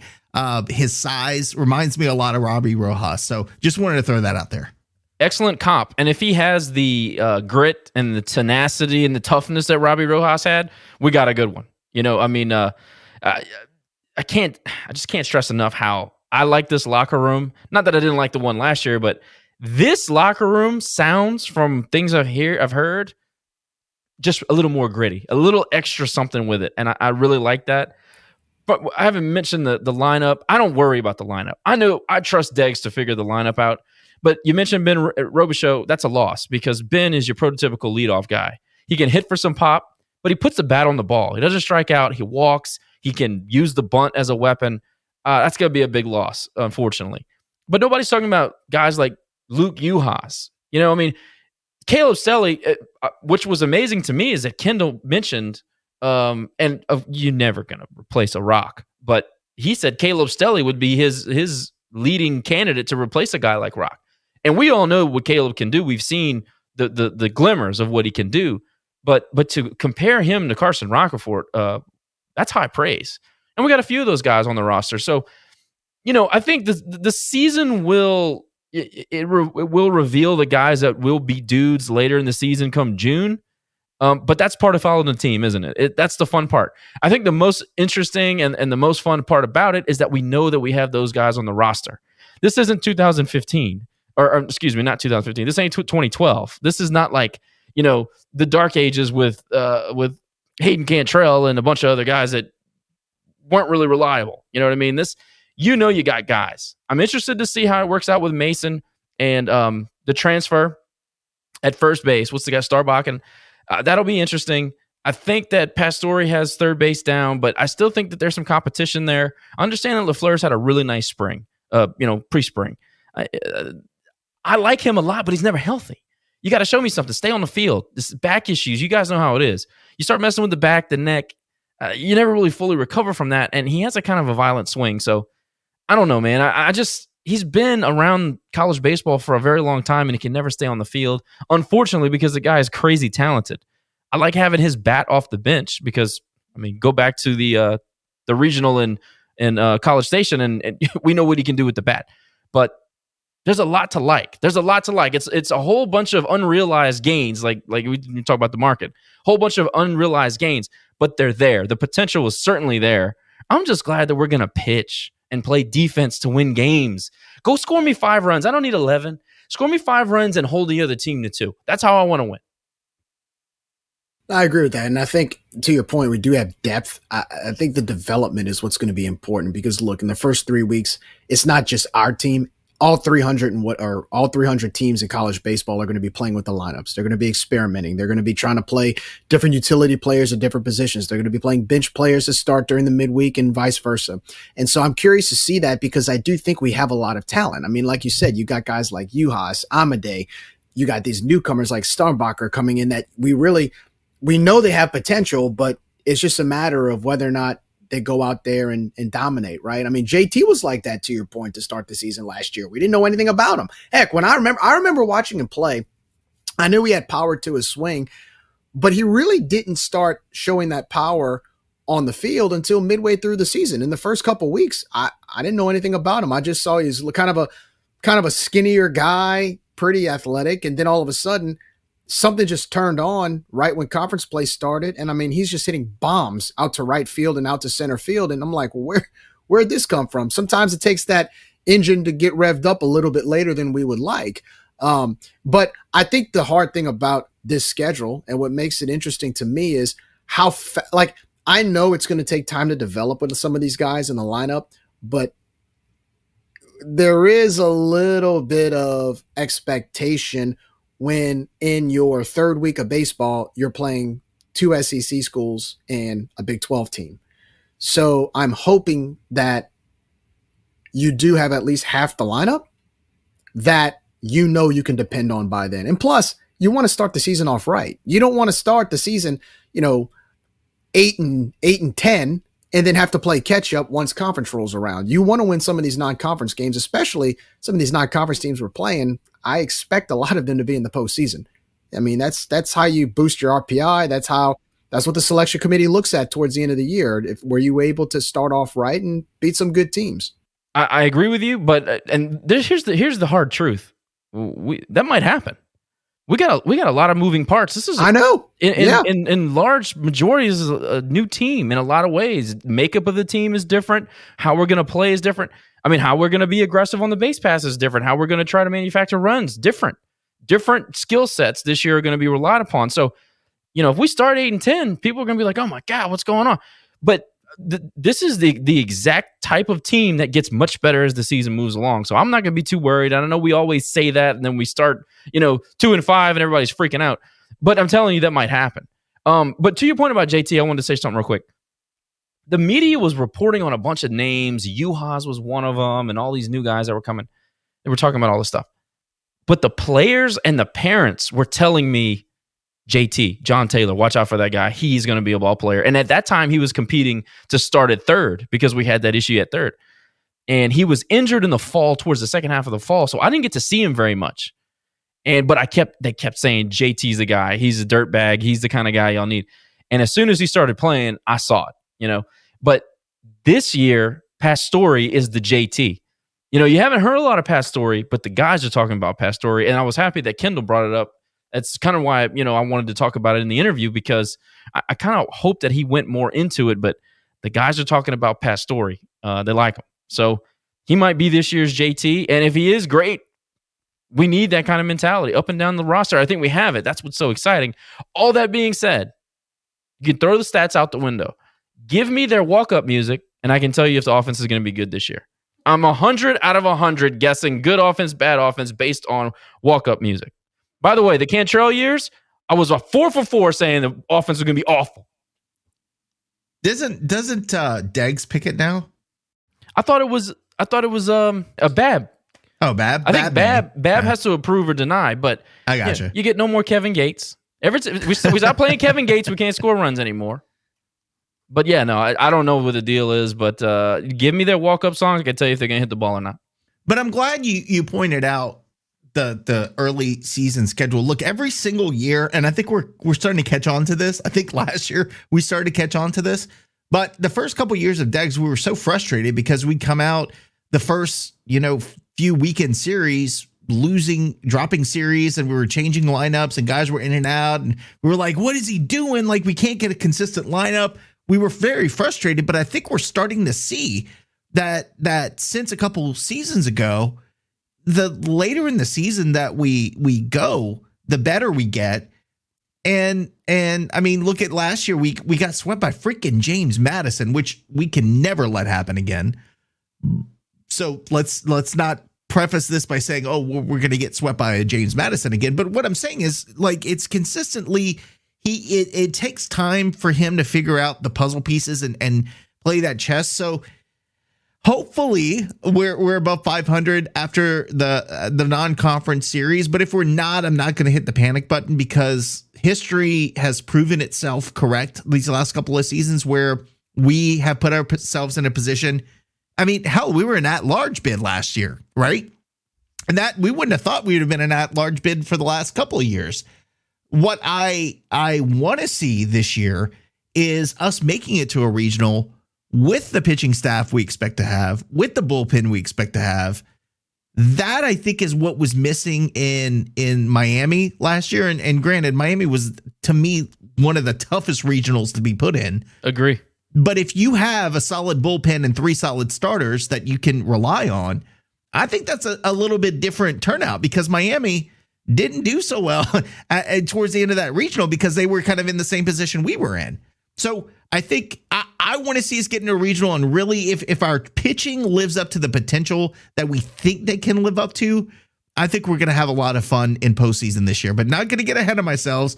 Uh, of myself. Let's just win a few games and before conference before we start getting into conference. But if we drop a few, not going to hit the panic button. We play some damn good teams, especially here in Houston coming up in a few weeks. So uh, not going to hit the panic button. We're probably still going to complain about it, but you know that's what we do as fans right? I think it depends and i should have corrected myself when i said early on it depends on how well we compete in those games that we lose. I mean if you look at the game like against mississippi state last year in biloxi right we lost four to two. How many men did we, how many runs did we leave on base right? I mean we pitched pretty well. We got our, we got ourselves into a few scuttles you know uh, defensively but we were still in the game right? And, and, and but then you go to jmu where you just win this big midweek game in baton rouge and in the first game, you let the bullpen basically choke it away. You were up by one or two runs in the ninth. The bullpen just collapses. And then Saturday and Sunday, you don't even show up. Oh. You don't even show up. You just get blown away. And so that's in the beginning of the year. If we're if you go to Houston, let's say you go one and two, as long as in those two games you competed and you went toe to toe with those teams, I, I mean, there's really nothing to complain about because you know it's only going to get better from there. I just want to see these teams compete. You know, some of those losses we had last year, even as an at large, we lost some of these games and it just looked like there were some games I'm just like, with all this talent we have, how are we not even in the game? You know, some of it, like Nick said, it's chess pieces and you got to figure it out or puzzle pieces. You got to figure it out. But we're looking at Houston. We should be looking at Wright State. We're going to learn a lot about our team against Wright oh, yeah. State. And look, no if Chasen Morgan goes out and gives up six runs before he gives out, uh, gets an out, people are going to lose their minds. Oh, this guy, you know, y'all said this guy was great. It's going to happen. I mean, it's going to happen. Gunner got lit up a couple times his freshman year. It's going to happen. The, the thing is, is that they got to run them out there. They got to season them. They got to see what they have. Who's the dude? Who's not? You know, you had a guy like Connor Angel coming here from Canada. He had all the stuff in the world, electric this, great fastball, natural movement, yada, yada, yada. He couldn't get out of his own head. He was throwing balls six feet outside of the catcher's box. Poor guy couldn't throw a strike. It was bad. So it doesn't matter how much how much talent you possess and how much it you know i don't care if you were all state this that or the other. This is this is the show. This is d1 baseball friday night opening the Tigue in louisiana. All right? That's you throw everything else out the window. We're going to learn a lot about this team this weekend and that's exciting because obviously it's first game uh, or the first series. But you know looking at houston's going to be fun as fans. Yeah sure can't wait to play vanderbilt and tsab going to be great. But this team needs to be worried about Wright State because Wright State probably will win the Horizon League. And Wright State has been good for a long time. And Wright State had a damn good team last year, and they bring back most of their team. And they're going to hit the baseball. And we can't walk in there with our eyes anywhere else but Wright State. So, look, two more sleeps, and we're going to find out. Friday night the T is going to be a lot of fun. Put me in, coach.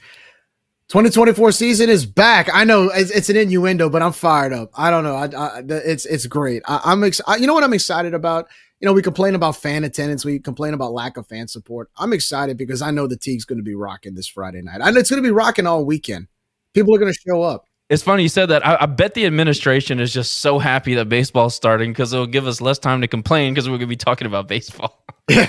Well, there'll be people. There'll actually be people at the games, you know. So that'll be nice to see. And I know there's a lot of excitement, especially. Look, this is the first time in a long time since 2016, or no, since no 2015, where we've had two consecutive postseason appearances. So there's a lot of expectation that comes with that. And finally, finally, I think we it's safe to say that this is, you know, we said this last year, but I feel it even more this year. This is really Deggs' program. This is really Deggs' program. Look at what that. he's done with his staff. Look at what he's done with the way he's built his team. You could definitely tell the team that that's been built is really like really Deggs' team. I mean, this is his fourth full season, uh, discounting the COVID year. So you're really seeing it, and, and you can see it by the way this team plays. I mean, the way they played last year, played with a lot of grit. You know, when they were competing and when they were on, they were unstoppable. So hopefully, you know, look, it's a 56 game season. There's a lot of baseball to be played. I'm with you, Josh. You know, I'm not going to freak out if, like I said, if Chase gives up five or six runs, he's gonna he's gonna mess up every once in a while. Uh, as long as I see the team, as long as we see the team competing and battling to the final out, that's all you can really ask for. So, this Friday night, baseball season officially begins. Wright State comes to town again. Friday, first pitch, 6 p.m. You can watch uh, two of the three games on ESPN Plus. Once again, listen on 96.5 on Friday and Sunday. Saturday, there will be no TV. Uh, 105.1 will carry that game there. And then following this weekend, the Cajuns will travel to the Chuck to take on McNeese on Tuesday night before coming back to the Tigue for next weekend series as the Rice Owls out of the American Conference pay a return trip from last season when the Cajuns went down to Houston. So it's here, guys. Baseball season's here. Very excited about that. Uh, I believe, I don't know, I, I, know Nick's not here right now. He had to step away for a second. But Josh, uh, you and I will be at the Teague Friday night. Um, looking forward to uh, to just enjoying the, the atmosphere. It's going to be a lot of fun.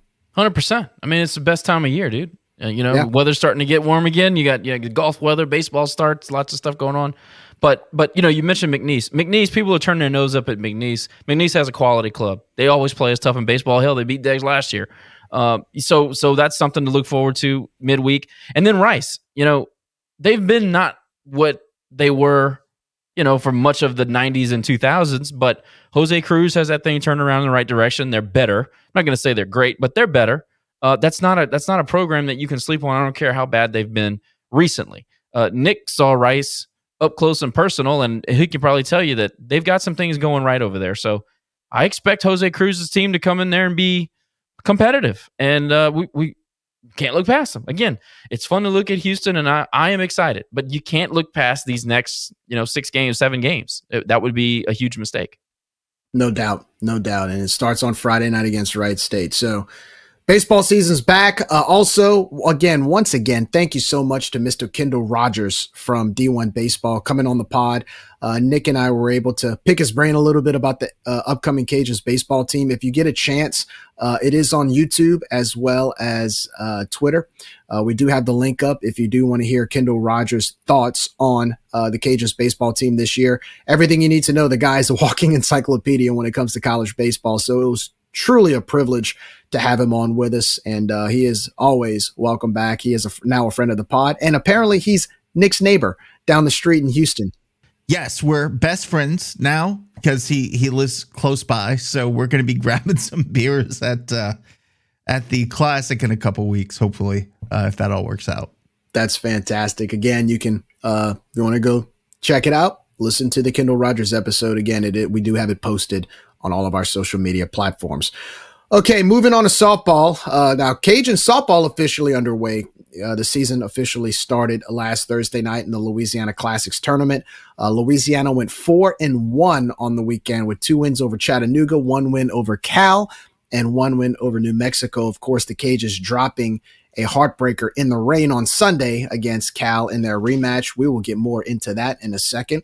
Uh, last night, the Cajuns on Mardi Gras Day traveled up to Stark Vegas, Mississippi, took on the Mississippi State Bulldogs. Didn't play so well, not not quite up to par of what we expected. Cajuns dropping two straight to the Mississippi State Bulldogs. Game one losing nine to one.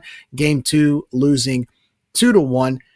And you know, to your point, guys, about baseball, right? It's early in the season. Um, obviously, we didn't want this type of start. Right now, Louisiana softball sits at four and three, but there's still a lot of softball to be played. Uh, I'm not quite hitting the panic button yet. I do think, as far as our bats go, I was expecting a little more umph from our lineup. Um, really haven't been hitting the ball as well in the last three games, especially yesterday. And I think the pitching, uh, you know, one thing I was concerned about was obviously Sam Landry is the main pitcher coming back that we all know. She's the veteran, but I'm expecting the other the other pitchers to step up. It's still early in the year, haven't really seen it yet. Um, and look, again, I'm not ready to panic yet, but at the same time, you're going to want to have to get you want to ha- you're going to have to get the ball rolling soon because this weekend Cajuns host Baylor. Baylor will come to Lamson Park uh, this weekend, three game series. It doesn't get much easier. So, um, yeah, it's frustrating. I wish the bats would get a little bit hotter. Uh, at the same time, look, Shelly Landry, the new hitting coach. I'm sure there's a new, maybe a new philosophy they're learning. I don't know. I know uh, Coach Justin Robichaux wasn't too happy in the circle. He made a visit yesterday in Starkville, and let's just say he was uh, had a little bit of Tony in him. He kind of let the pitchers know how he felt uh, with the performance. But I mean, look, it's still early in the year, but at the same time, you know, I expected to at least take one from Mississippi State yesterday. I mean, the first game, look, we let the game get away. Second game, Sam pitched a good game. But we had runners in scoring position twice. We couldn't score. Scored one run in both games. I mean, you're not going to win many games scoring one run no matter who you play. So, you know, look, it doesn't get much easier this weekend, guys. Doesn't get much easier. Yeah, and and look, there's a lot of expectation on this team because you made it to supers last year. And and I mean, I can't remember the last time this team went on a three game losing streak. I mean, it may have been years since that's happened. So yeah, there's a little bit of concern.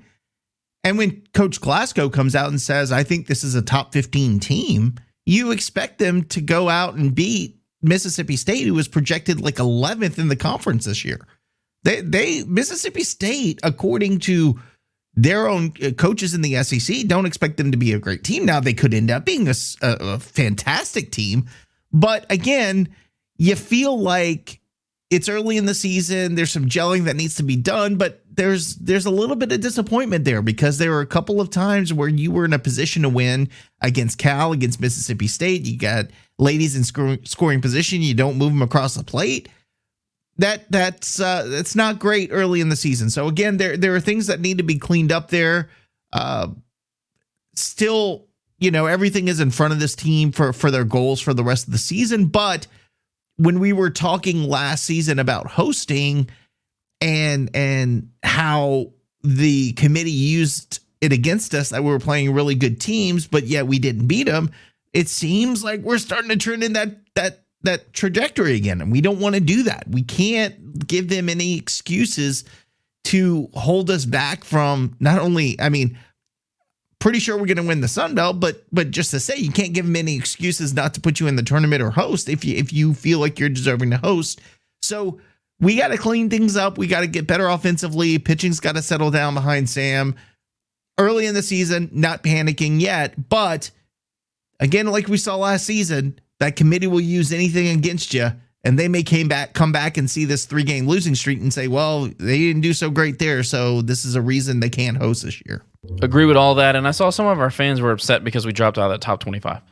Can't lose to Cal and Mississippi State three times in a row and expect to be in the top 25. Mississippi State, by all accounts, is very average. Cal, yes, they were a regional team, but they lost a lot and they didn't do anything all that impressive to me. We run ruled them the first time we played them, so that ought to tell you a little bit. Um, but but the same trends as Nick mentioned, can't you can't get a clutch hit, you can't push runners over the plate with less than two outs.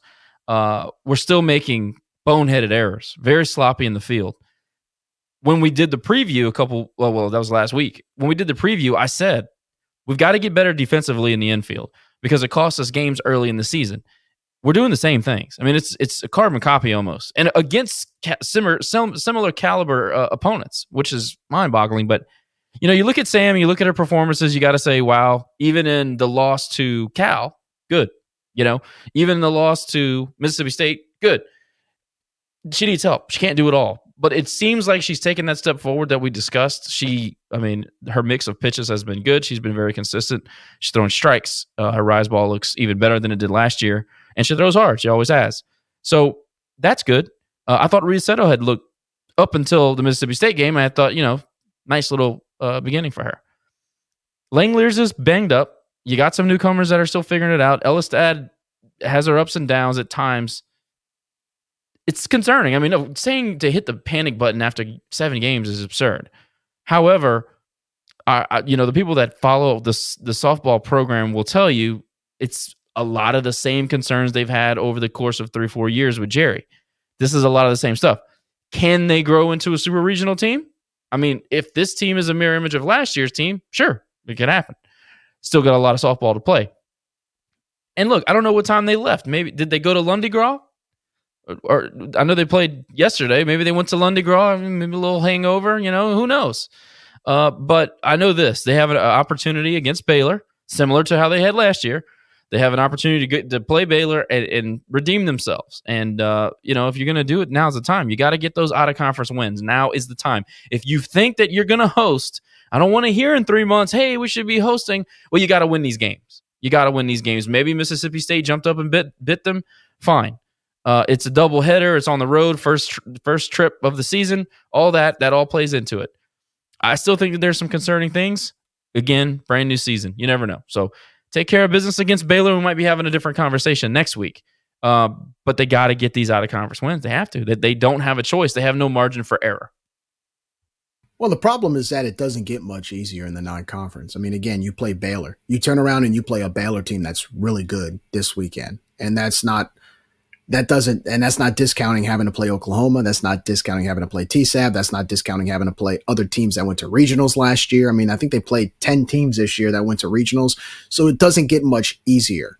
Um, but with that said, I do expect the, with the expectation of this team and this program that these girls are not just going to just throw their hands up and say, oh, well, what was us? We're going to get better. And I expect them to compete this week. And I actually expect them to turn it around and I expect them to win the series against Baylor at, at at Lamson. So um, we're going to see what's going to happen. But I, I just, I think right now, like you said, we can't afford to lose games we're not supposed to lose, especially if we want to host a regional. Again, uh, you know, May comes around and we're two seed getting sent off to Baton Rouge. You know, you look back and wonder why. Well, you look back at, at the last three games and you say, well, maybe that's why. You know, if you can find a way to make up for it, great. But you you you accumulate these losses and you add up these losses you know, come come May, you're going somewhere else. You're not hosting the uh, in Lafayette. Yeah, and I think you just leave less room for error down the road, right? Because you're gonna drop a game you shouldn't at some point. And I think when you're dropping these games early in the season against competition like Mississippi State or, or Cal, then you leave yourself open when you drop those games you're not supposed to later in the season. So I think that's the biggest drawback to to losing to a Mississippi State right now or Cal is that you can't really make that up later. Like if you drop another game later, then that just all it kind of builds upon itself. And it's unrealistic to expect them to go on a 30 game winning streak. You know, I know that there's been times where we've had absurd winning streaks, but you can't, it doesn't matter who you play. After a while, the game will catch up with you. You know, there'll be a ULM snafu or there'll be a McNeese loss, which by the way, McNeese is really good and we got to play them a few times in, in softball. But you can't expect these girls win to rip off 30 in a row and say, well, you know, we just we should be hosting now. That's not how it works. You got to get these these high RPI wins. Got to have them. It's not good enough just to play them. You got to beat them if you expect to host. I mean, that's a fact. Yeah, and uh, so the good news is, is they got a chance to redeem themselves starting this weekend. So Cajuns, three game series, Yvette Girouard Field at Lamson Park against the Baylor Bears from the Big Twelve. Friday, first pitch will be at six. Saturday, first pitch will be at at four, and on Sunday, they will round out the series at 12 noon. You can catch all the games on ESPN Plus, listen on 103.3 or 1420 AM. After this weekend series against Baylor, the Cajuns will travel up to Ruston to take on Louisiana Tech. Uh, that will be next Tuesday. That first pitch will be at 6 p.m. You can also watch that game on ESPN Plus and listen on the radio on 103.3 or 1420 AM. So moving on, uh, we're going to stick with softball, but we're going to move on to another topic about softball, a little bit more of a controversial topic, if you will. Uh, for those who don't know, Friday the Cajuns hosted Cal. Uh, I believe it was the third game of the weekend series for Louisiana. Um, and before the game started, they we always play the national anthem. Well, six Cal players decided to take a knee they knelt for the national anthem.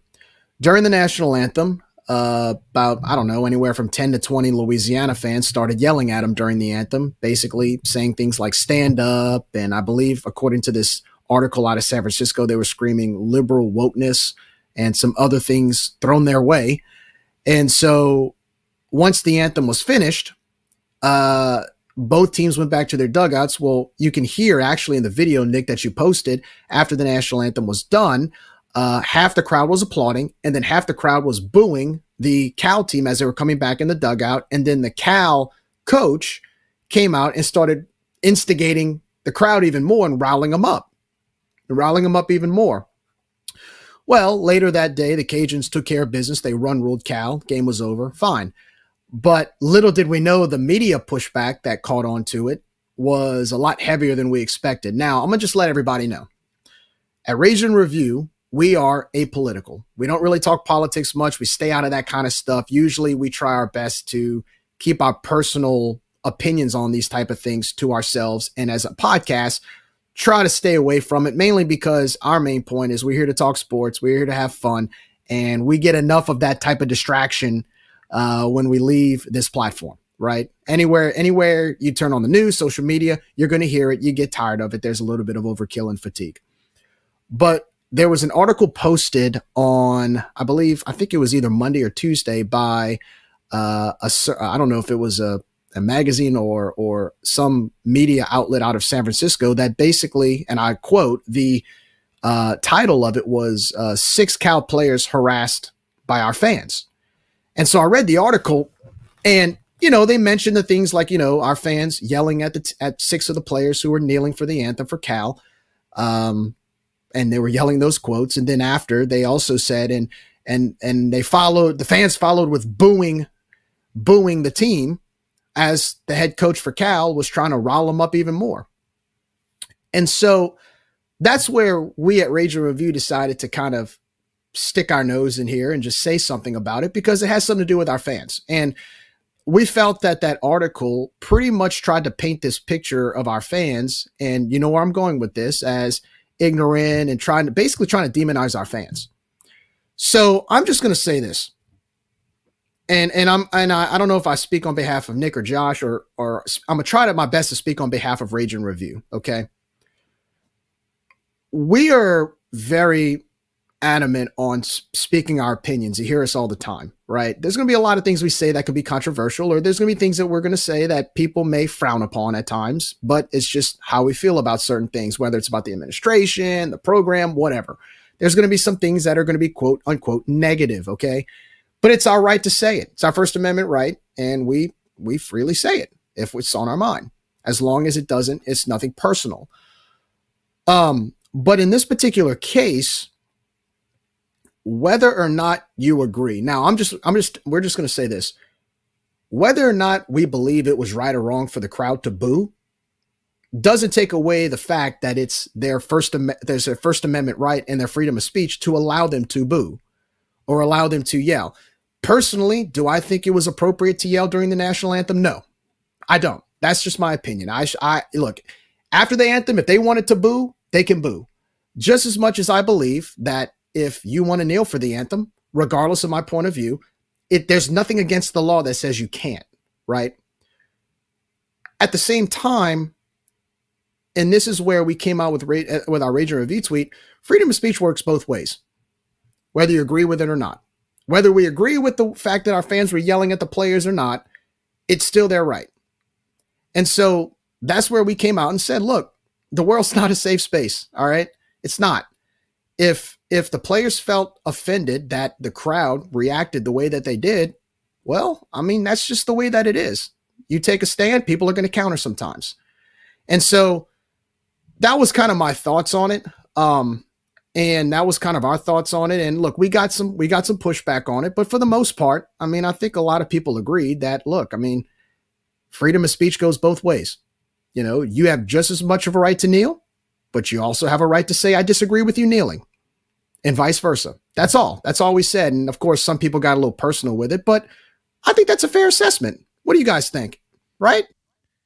Yeah, look, and I'm with you. I mean, personally, I would have waited till after the anthem to say something to them, and I would have been very loud. uh, about it and obnoxious. But I've said it before. I'm not going to tell a fan how to fan. If if you're caught in the moment, and look, we talk about having an older fan base. Mr. Frank Babin, bless his soul, back in the day, if you didn't take your cap off two seconds after that anthem started, he was yelling, "Take your cap off," and nobody got offended. Nobody went into a screaming session. Nobody played the victim. And I think that's the problem I have out of all of this is that the the the newspaper in San Francisco tried to portray these poor cow players who took a knee as victims. Well, if you're going to take a stance against something, you got to also be prepared for other people to speak against your stance. So you can't play the victim if you're putting yourself out there. And you also can't play the victim when your coach comes out and starts yelling at the crowd and they yell back at you. Oh, poor them. Oh, I can't believe these people yelled at him for doing that. Well, you put yourself out there. And so, again, not my preference to yell during the anthem, but there are a lot of veterans. We talk about having an older fan base. There are a lot of veterans that served for this country in wars that were in that crowd. I don't know if I had served in Vietnam or another war, how I would respond to somebody doing that if I thought it was disrespectful. I may have if if if I'm the older gentleman or lady in the crowd that had to that that lost friends in the war, I may respond in the same way. You don't know their life or their story, their history, or their anything that they've gone through. So again, that's the biggest pain point for me is that they took a knee and then want to be the victim. You don't get to be the victim once you take a stand. You got to take you if you're going to if you're going to say what you think and display what you think, you got to be ready for other people to say what they think as well. There was nothing derogatory screamed at him. Nobody was cursing at him. They were telling him, "Hey, stand up California." You know, I didn't hear anything on that stream, and it, that was a pretty hot mic that said anything about woke liberals. Now, could somebody have said that? I wouldn't be surprised. But again, nobody was being cursing at them. Nobody was was calling them names. They were just they were there was back and forth. You invited it by doing that. And then the coach coming out and taking a knee, trying to again. The biggest problem I have is playing the victim. You don't get to play the victim in this case. I'm sorry. Well, I think freedom is again, freedom of speech and uh, expressing your First Amendment goes both ways. I mean, look, like I said, you have every right to take a knee for the anthem. I'm not going to sit, sit there and yell at you, but at the same time, somebody else might. And that's just as much as their right to oppose you taking a knee as much as it is you taking a knee. I know it's a very sensitive topic to say it, but it's the truth. You know, I'm not I'm not stopping you from doing from taking a stand, but don't be surprised when uh, when there's people out there that oppose your stance. And the thing that gets me about this and all of it, this is Cal Berkeley we played. Cal Berkeley is is the epicenter that started the free speech movement of the 1960s. They were the place and the college and the center and the epicenter of a place that said, speak your mind, take a stand, fight, fight for your rights, speak your, say what you have to say. Don't be afraid to, to give your opinion and shout it out from the rooftops. And then they get mad when our fans do exactly something that they've been championing for the last 60 years. They, they, they started this movement because it's not what they agree with. All of a sudden now they can't do it. No you you're the one who started of taking a stand. Just because it's not something they agree with you on doesn't mean they can't do it. This is not again freedom of speech in the first amendment is not a one-way street as long as you agree with it. That's not how this works. Again was it in bad taste to do it during the anthem? Yeah probably so but that doesn't mean you demonize them booing after just because it's not something that they agreed with again I look whether they I don't whether they booed or not, or whether the, the players kneeled or not, has no bearing on me. Do what you want, but don't get upset when there's a consequence of people disagreeing with you. People are going to disagree. Look, there's people that disagree with Raging Review all the time. We're not gonna we're not gonna shut them out. We're gonna let them speak, say what they say what they want to say, unless they really troll and get personal. Then we'll just you know. But I mean, that's the point of free speech. Again, a college that started the free speech movement should know this. But I think the perfect example of do as I say, not as I do, is the fact that Cal Berkeley refused an interview with the the News 15 guy in Lafayette, but goes and, and gets quoted by their San Francisco newspaper because they don't want they don't want to be challenged. They just want to to push their view and make you look like a bad guy because you don't agree with it. That's the culture. That's where we are. Like your your opinion is the only one that matters. We got to get better as a society, man. There used to be a time where people could talk back and forth and you agree to disagree, but it seems like now it's just like you either agree with me or you're the bad guy. And that's that's not how we should be doing it. As the as the lone veteran on the pod, I would like to say bravo to our fans who stood up and yelled at Cal Berkeley players during the national anthem. I'd like to also say um, I am proud to be part of a community that speaks up for their convictions, and they weren't harsh enough. They should have said more. I didn't hear any cursing. I didn't hear anything. I, t- I heard stand up, stand up, stand up. These people should be ostracized because they told disrespectful little brats, entitled jerks to stand up. I don't see the problem. You got our you got our radio guy agreeing with these idiots. That's what they are. They're idiots. I don't understand that because it's always our fans' fault. Doesn't matter what we do. It doesn't matter. It doesn't matter how good we do. It doesn't matter. It's always the fan. If you're a Cajuns fan, you can't do anything right. That's that's some people's mentality here. But anyway, what I find very interesting is if you go back and look at any Cal games from last year, there was no kneeling. You look at the games from the year before that, there's no kneeling. They only knelt when they came to the deep south. They took a knee and then they escalated it by treating the players as victims. And then the coach came out and mocked our fans. But the story is not the jackass coach or the sissified players. It's not that. The story is those fans yelled at those poor little girls. Can you believe that? Those ignorant Southerners, jacklegs. That's how they talked about us. And TV's Will Heron tried to get the interview, like you mentioned, Nick, and they didn't want to talk to him, of course. They wanted to run back to San Francisco and get their their uh, attack piece done, and it was terrible and horribly written and all this other stuff. But I read about two paragraphs and couldn't take any more. Um, I, I just I thought it was interesting that they didn't kneel for two years, and all of a sudden they come to the deep south and they got something to kneel about. I just think that's hilarious. You know, this culture like like was mentioned, has lots of veterans in it.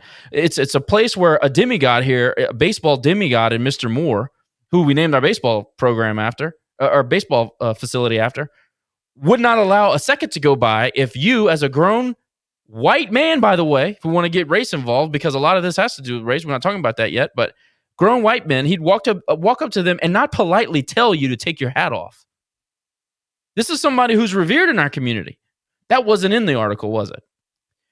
We have convictions here that are still very, I mean, they're tightly woven into the fabric of the culture. And that's part of the story that nobody's talking about.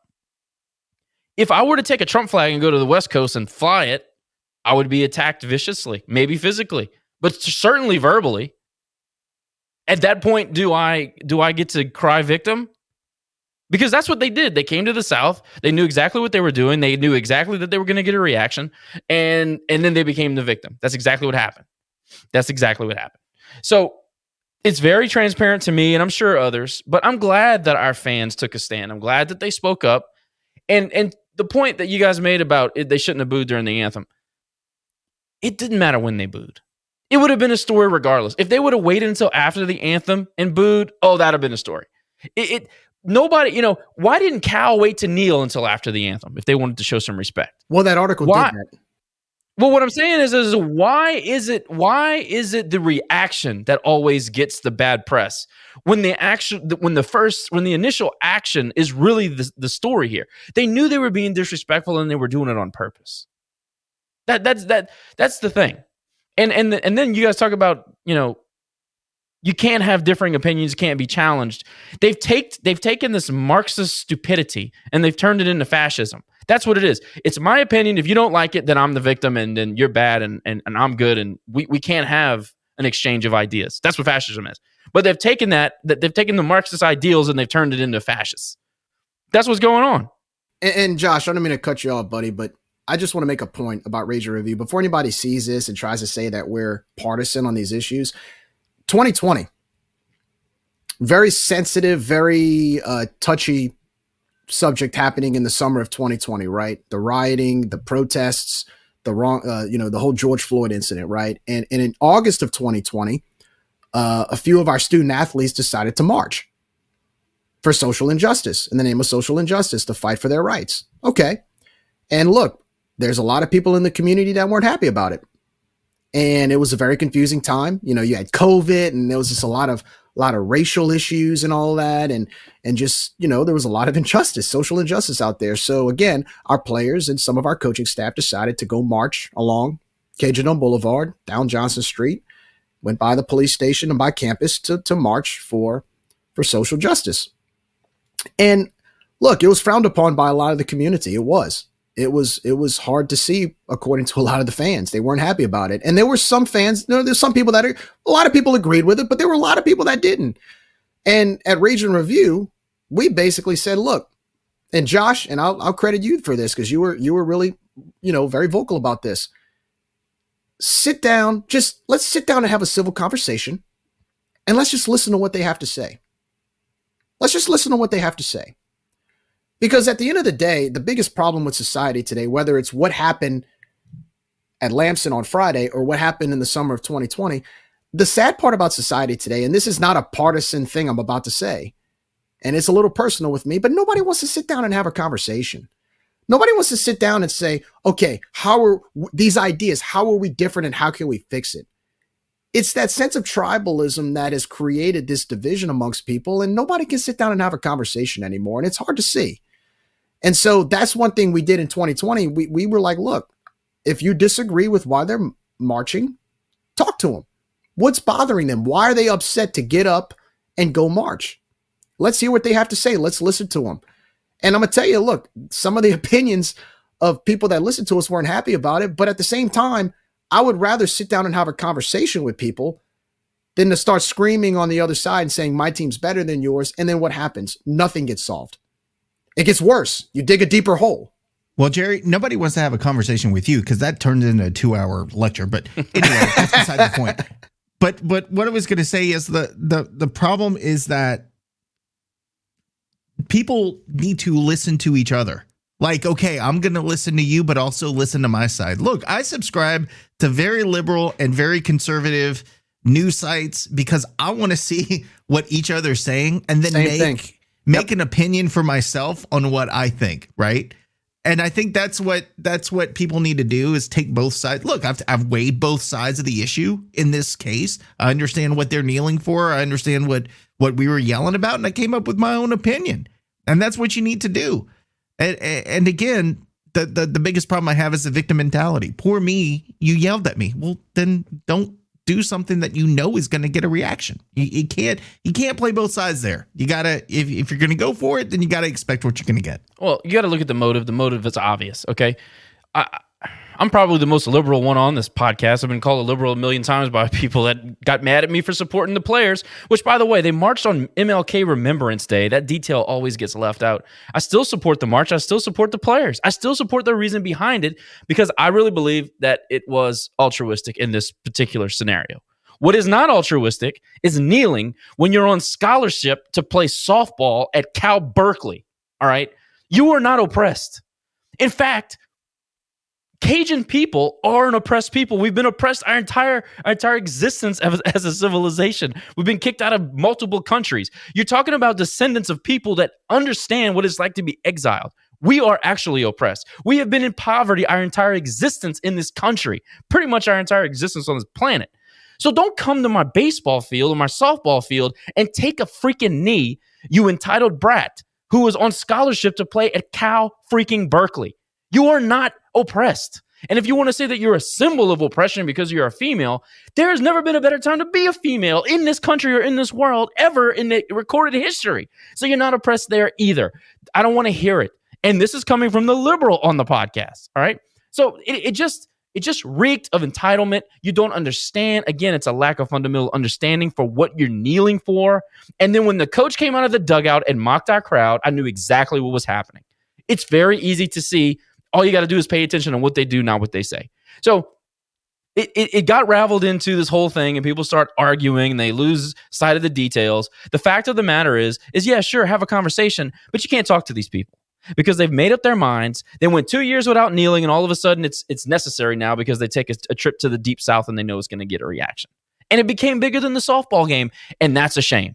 You're showing these these kids what they are 19, 20, 21, 21 year old kids. You're showing them that this is the proper way to behave as a young person in America. And and that is a way bigger problem than losing a softball game or competing at D1 level and any of that stuff. So it, it just turned into a fiasco. Was it the most classy way to deal with with this kneeling incident by yelling at him? Probably not. But who cares? One of the funniest things about this Marxist movement that we have in our country is that people expect to punch somebody in the face and then that person turn around and say thank you. That's what we, that's what we expect here. They want to tell you how they're going to protest, but they're not going to tell you how to protest the protest. You know what I'm saying? Like the shit has it, it's just it's out of control. It's it's utter chaos.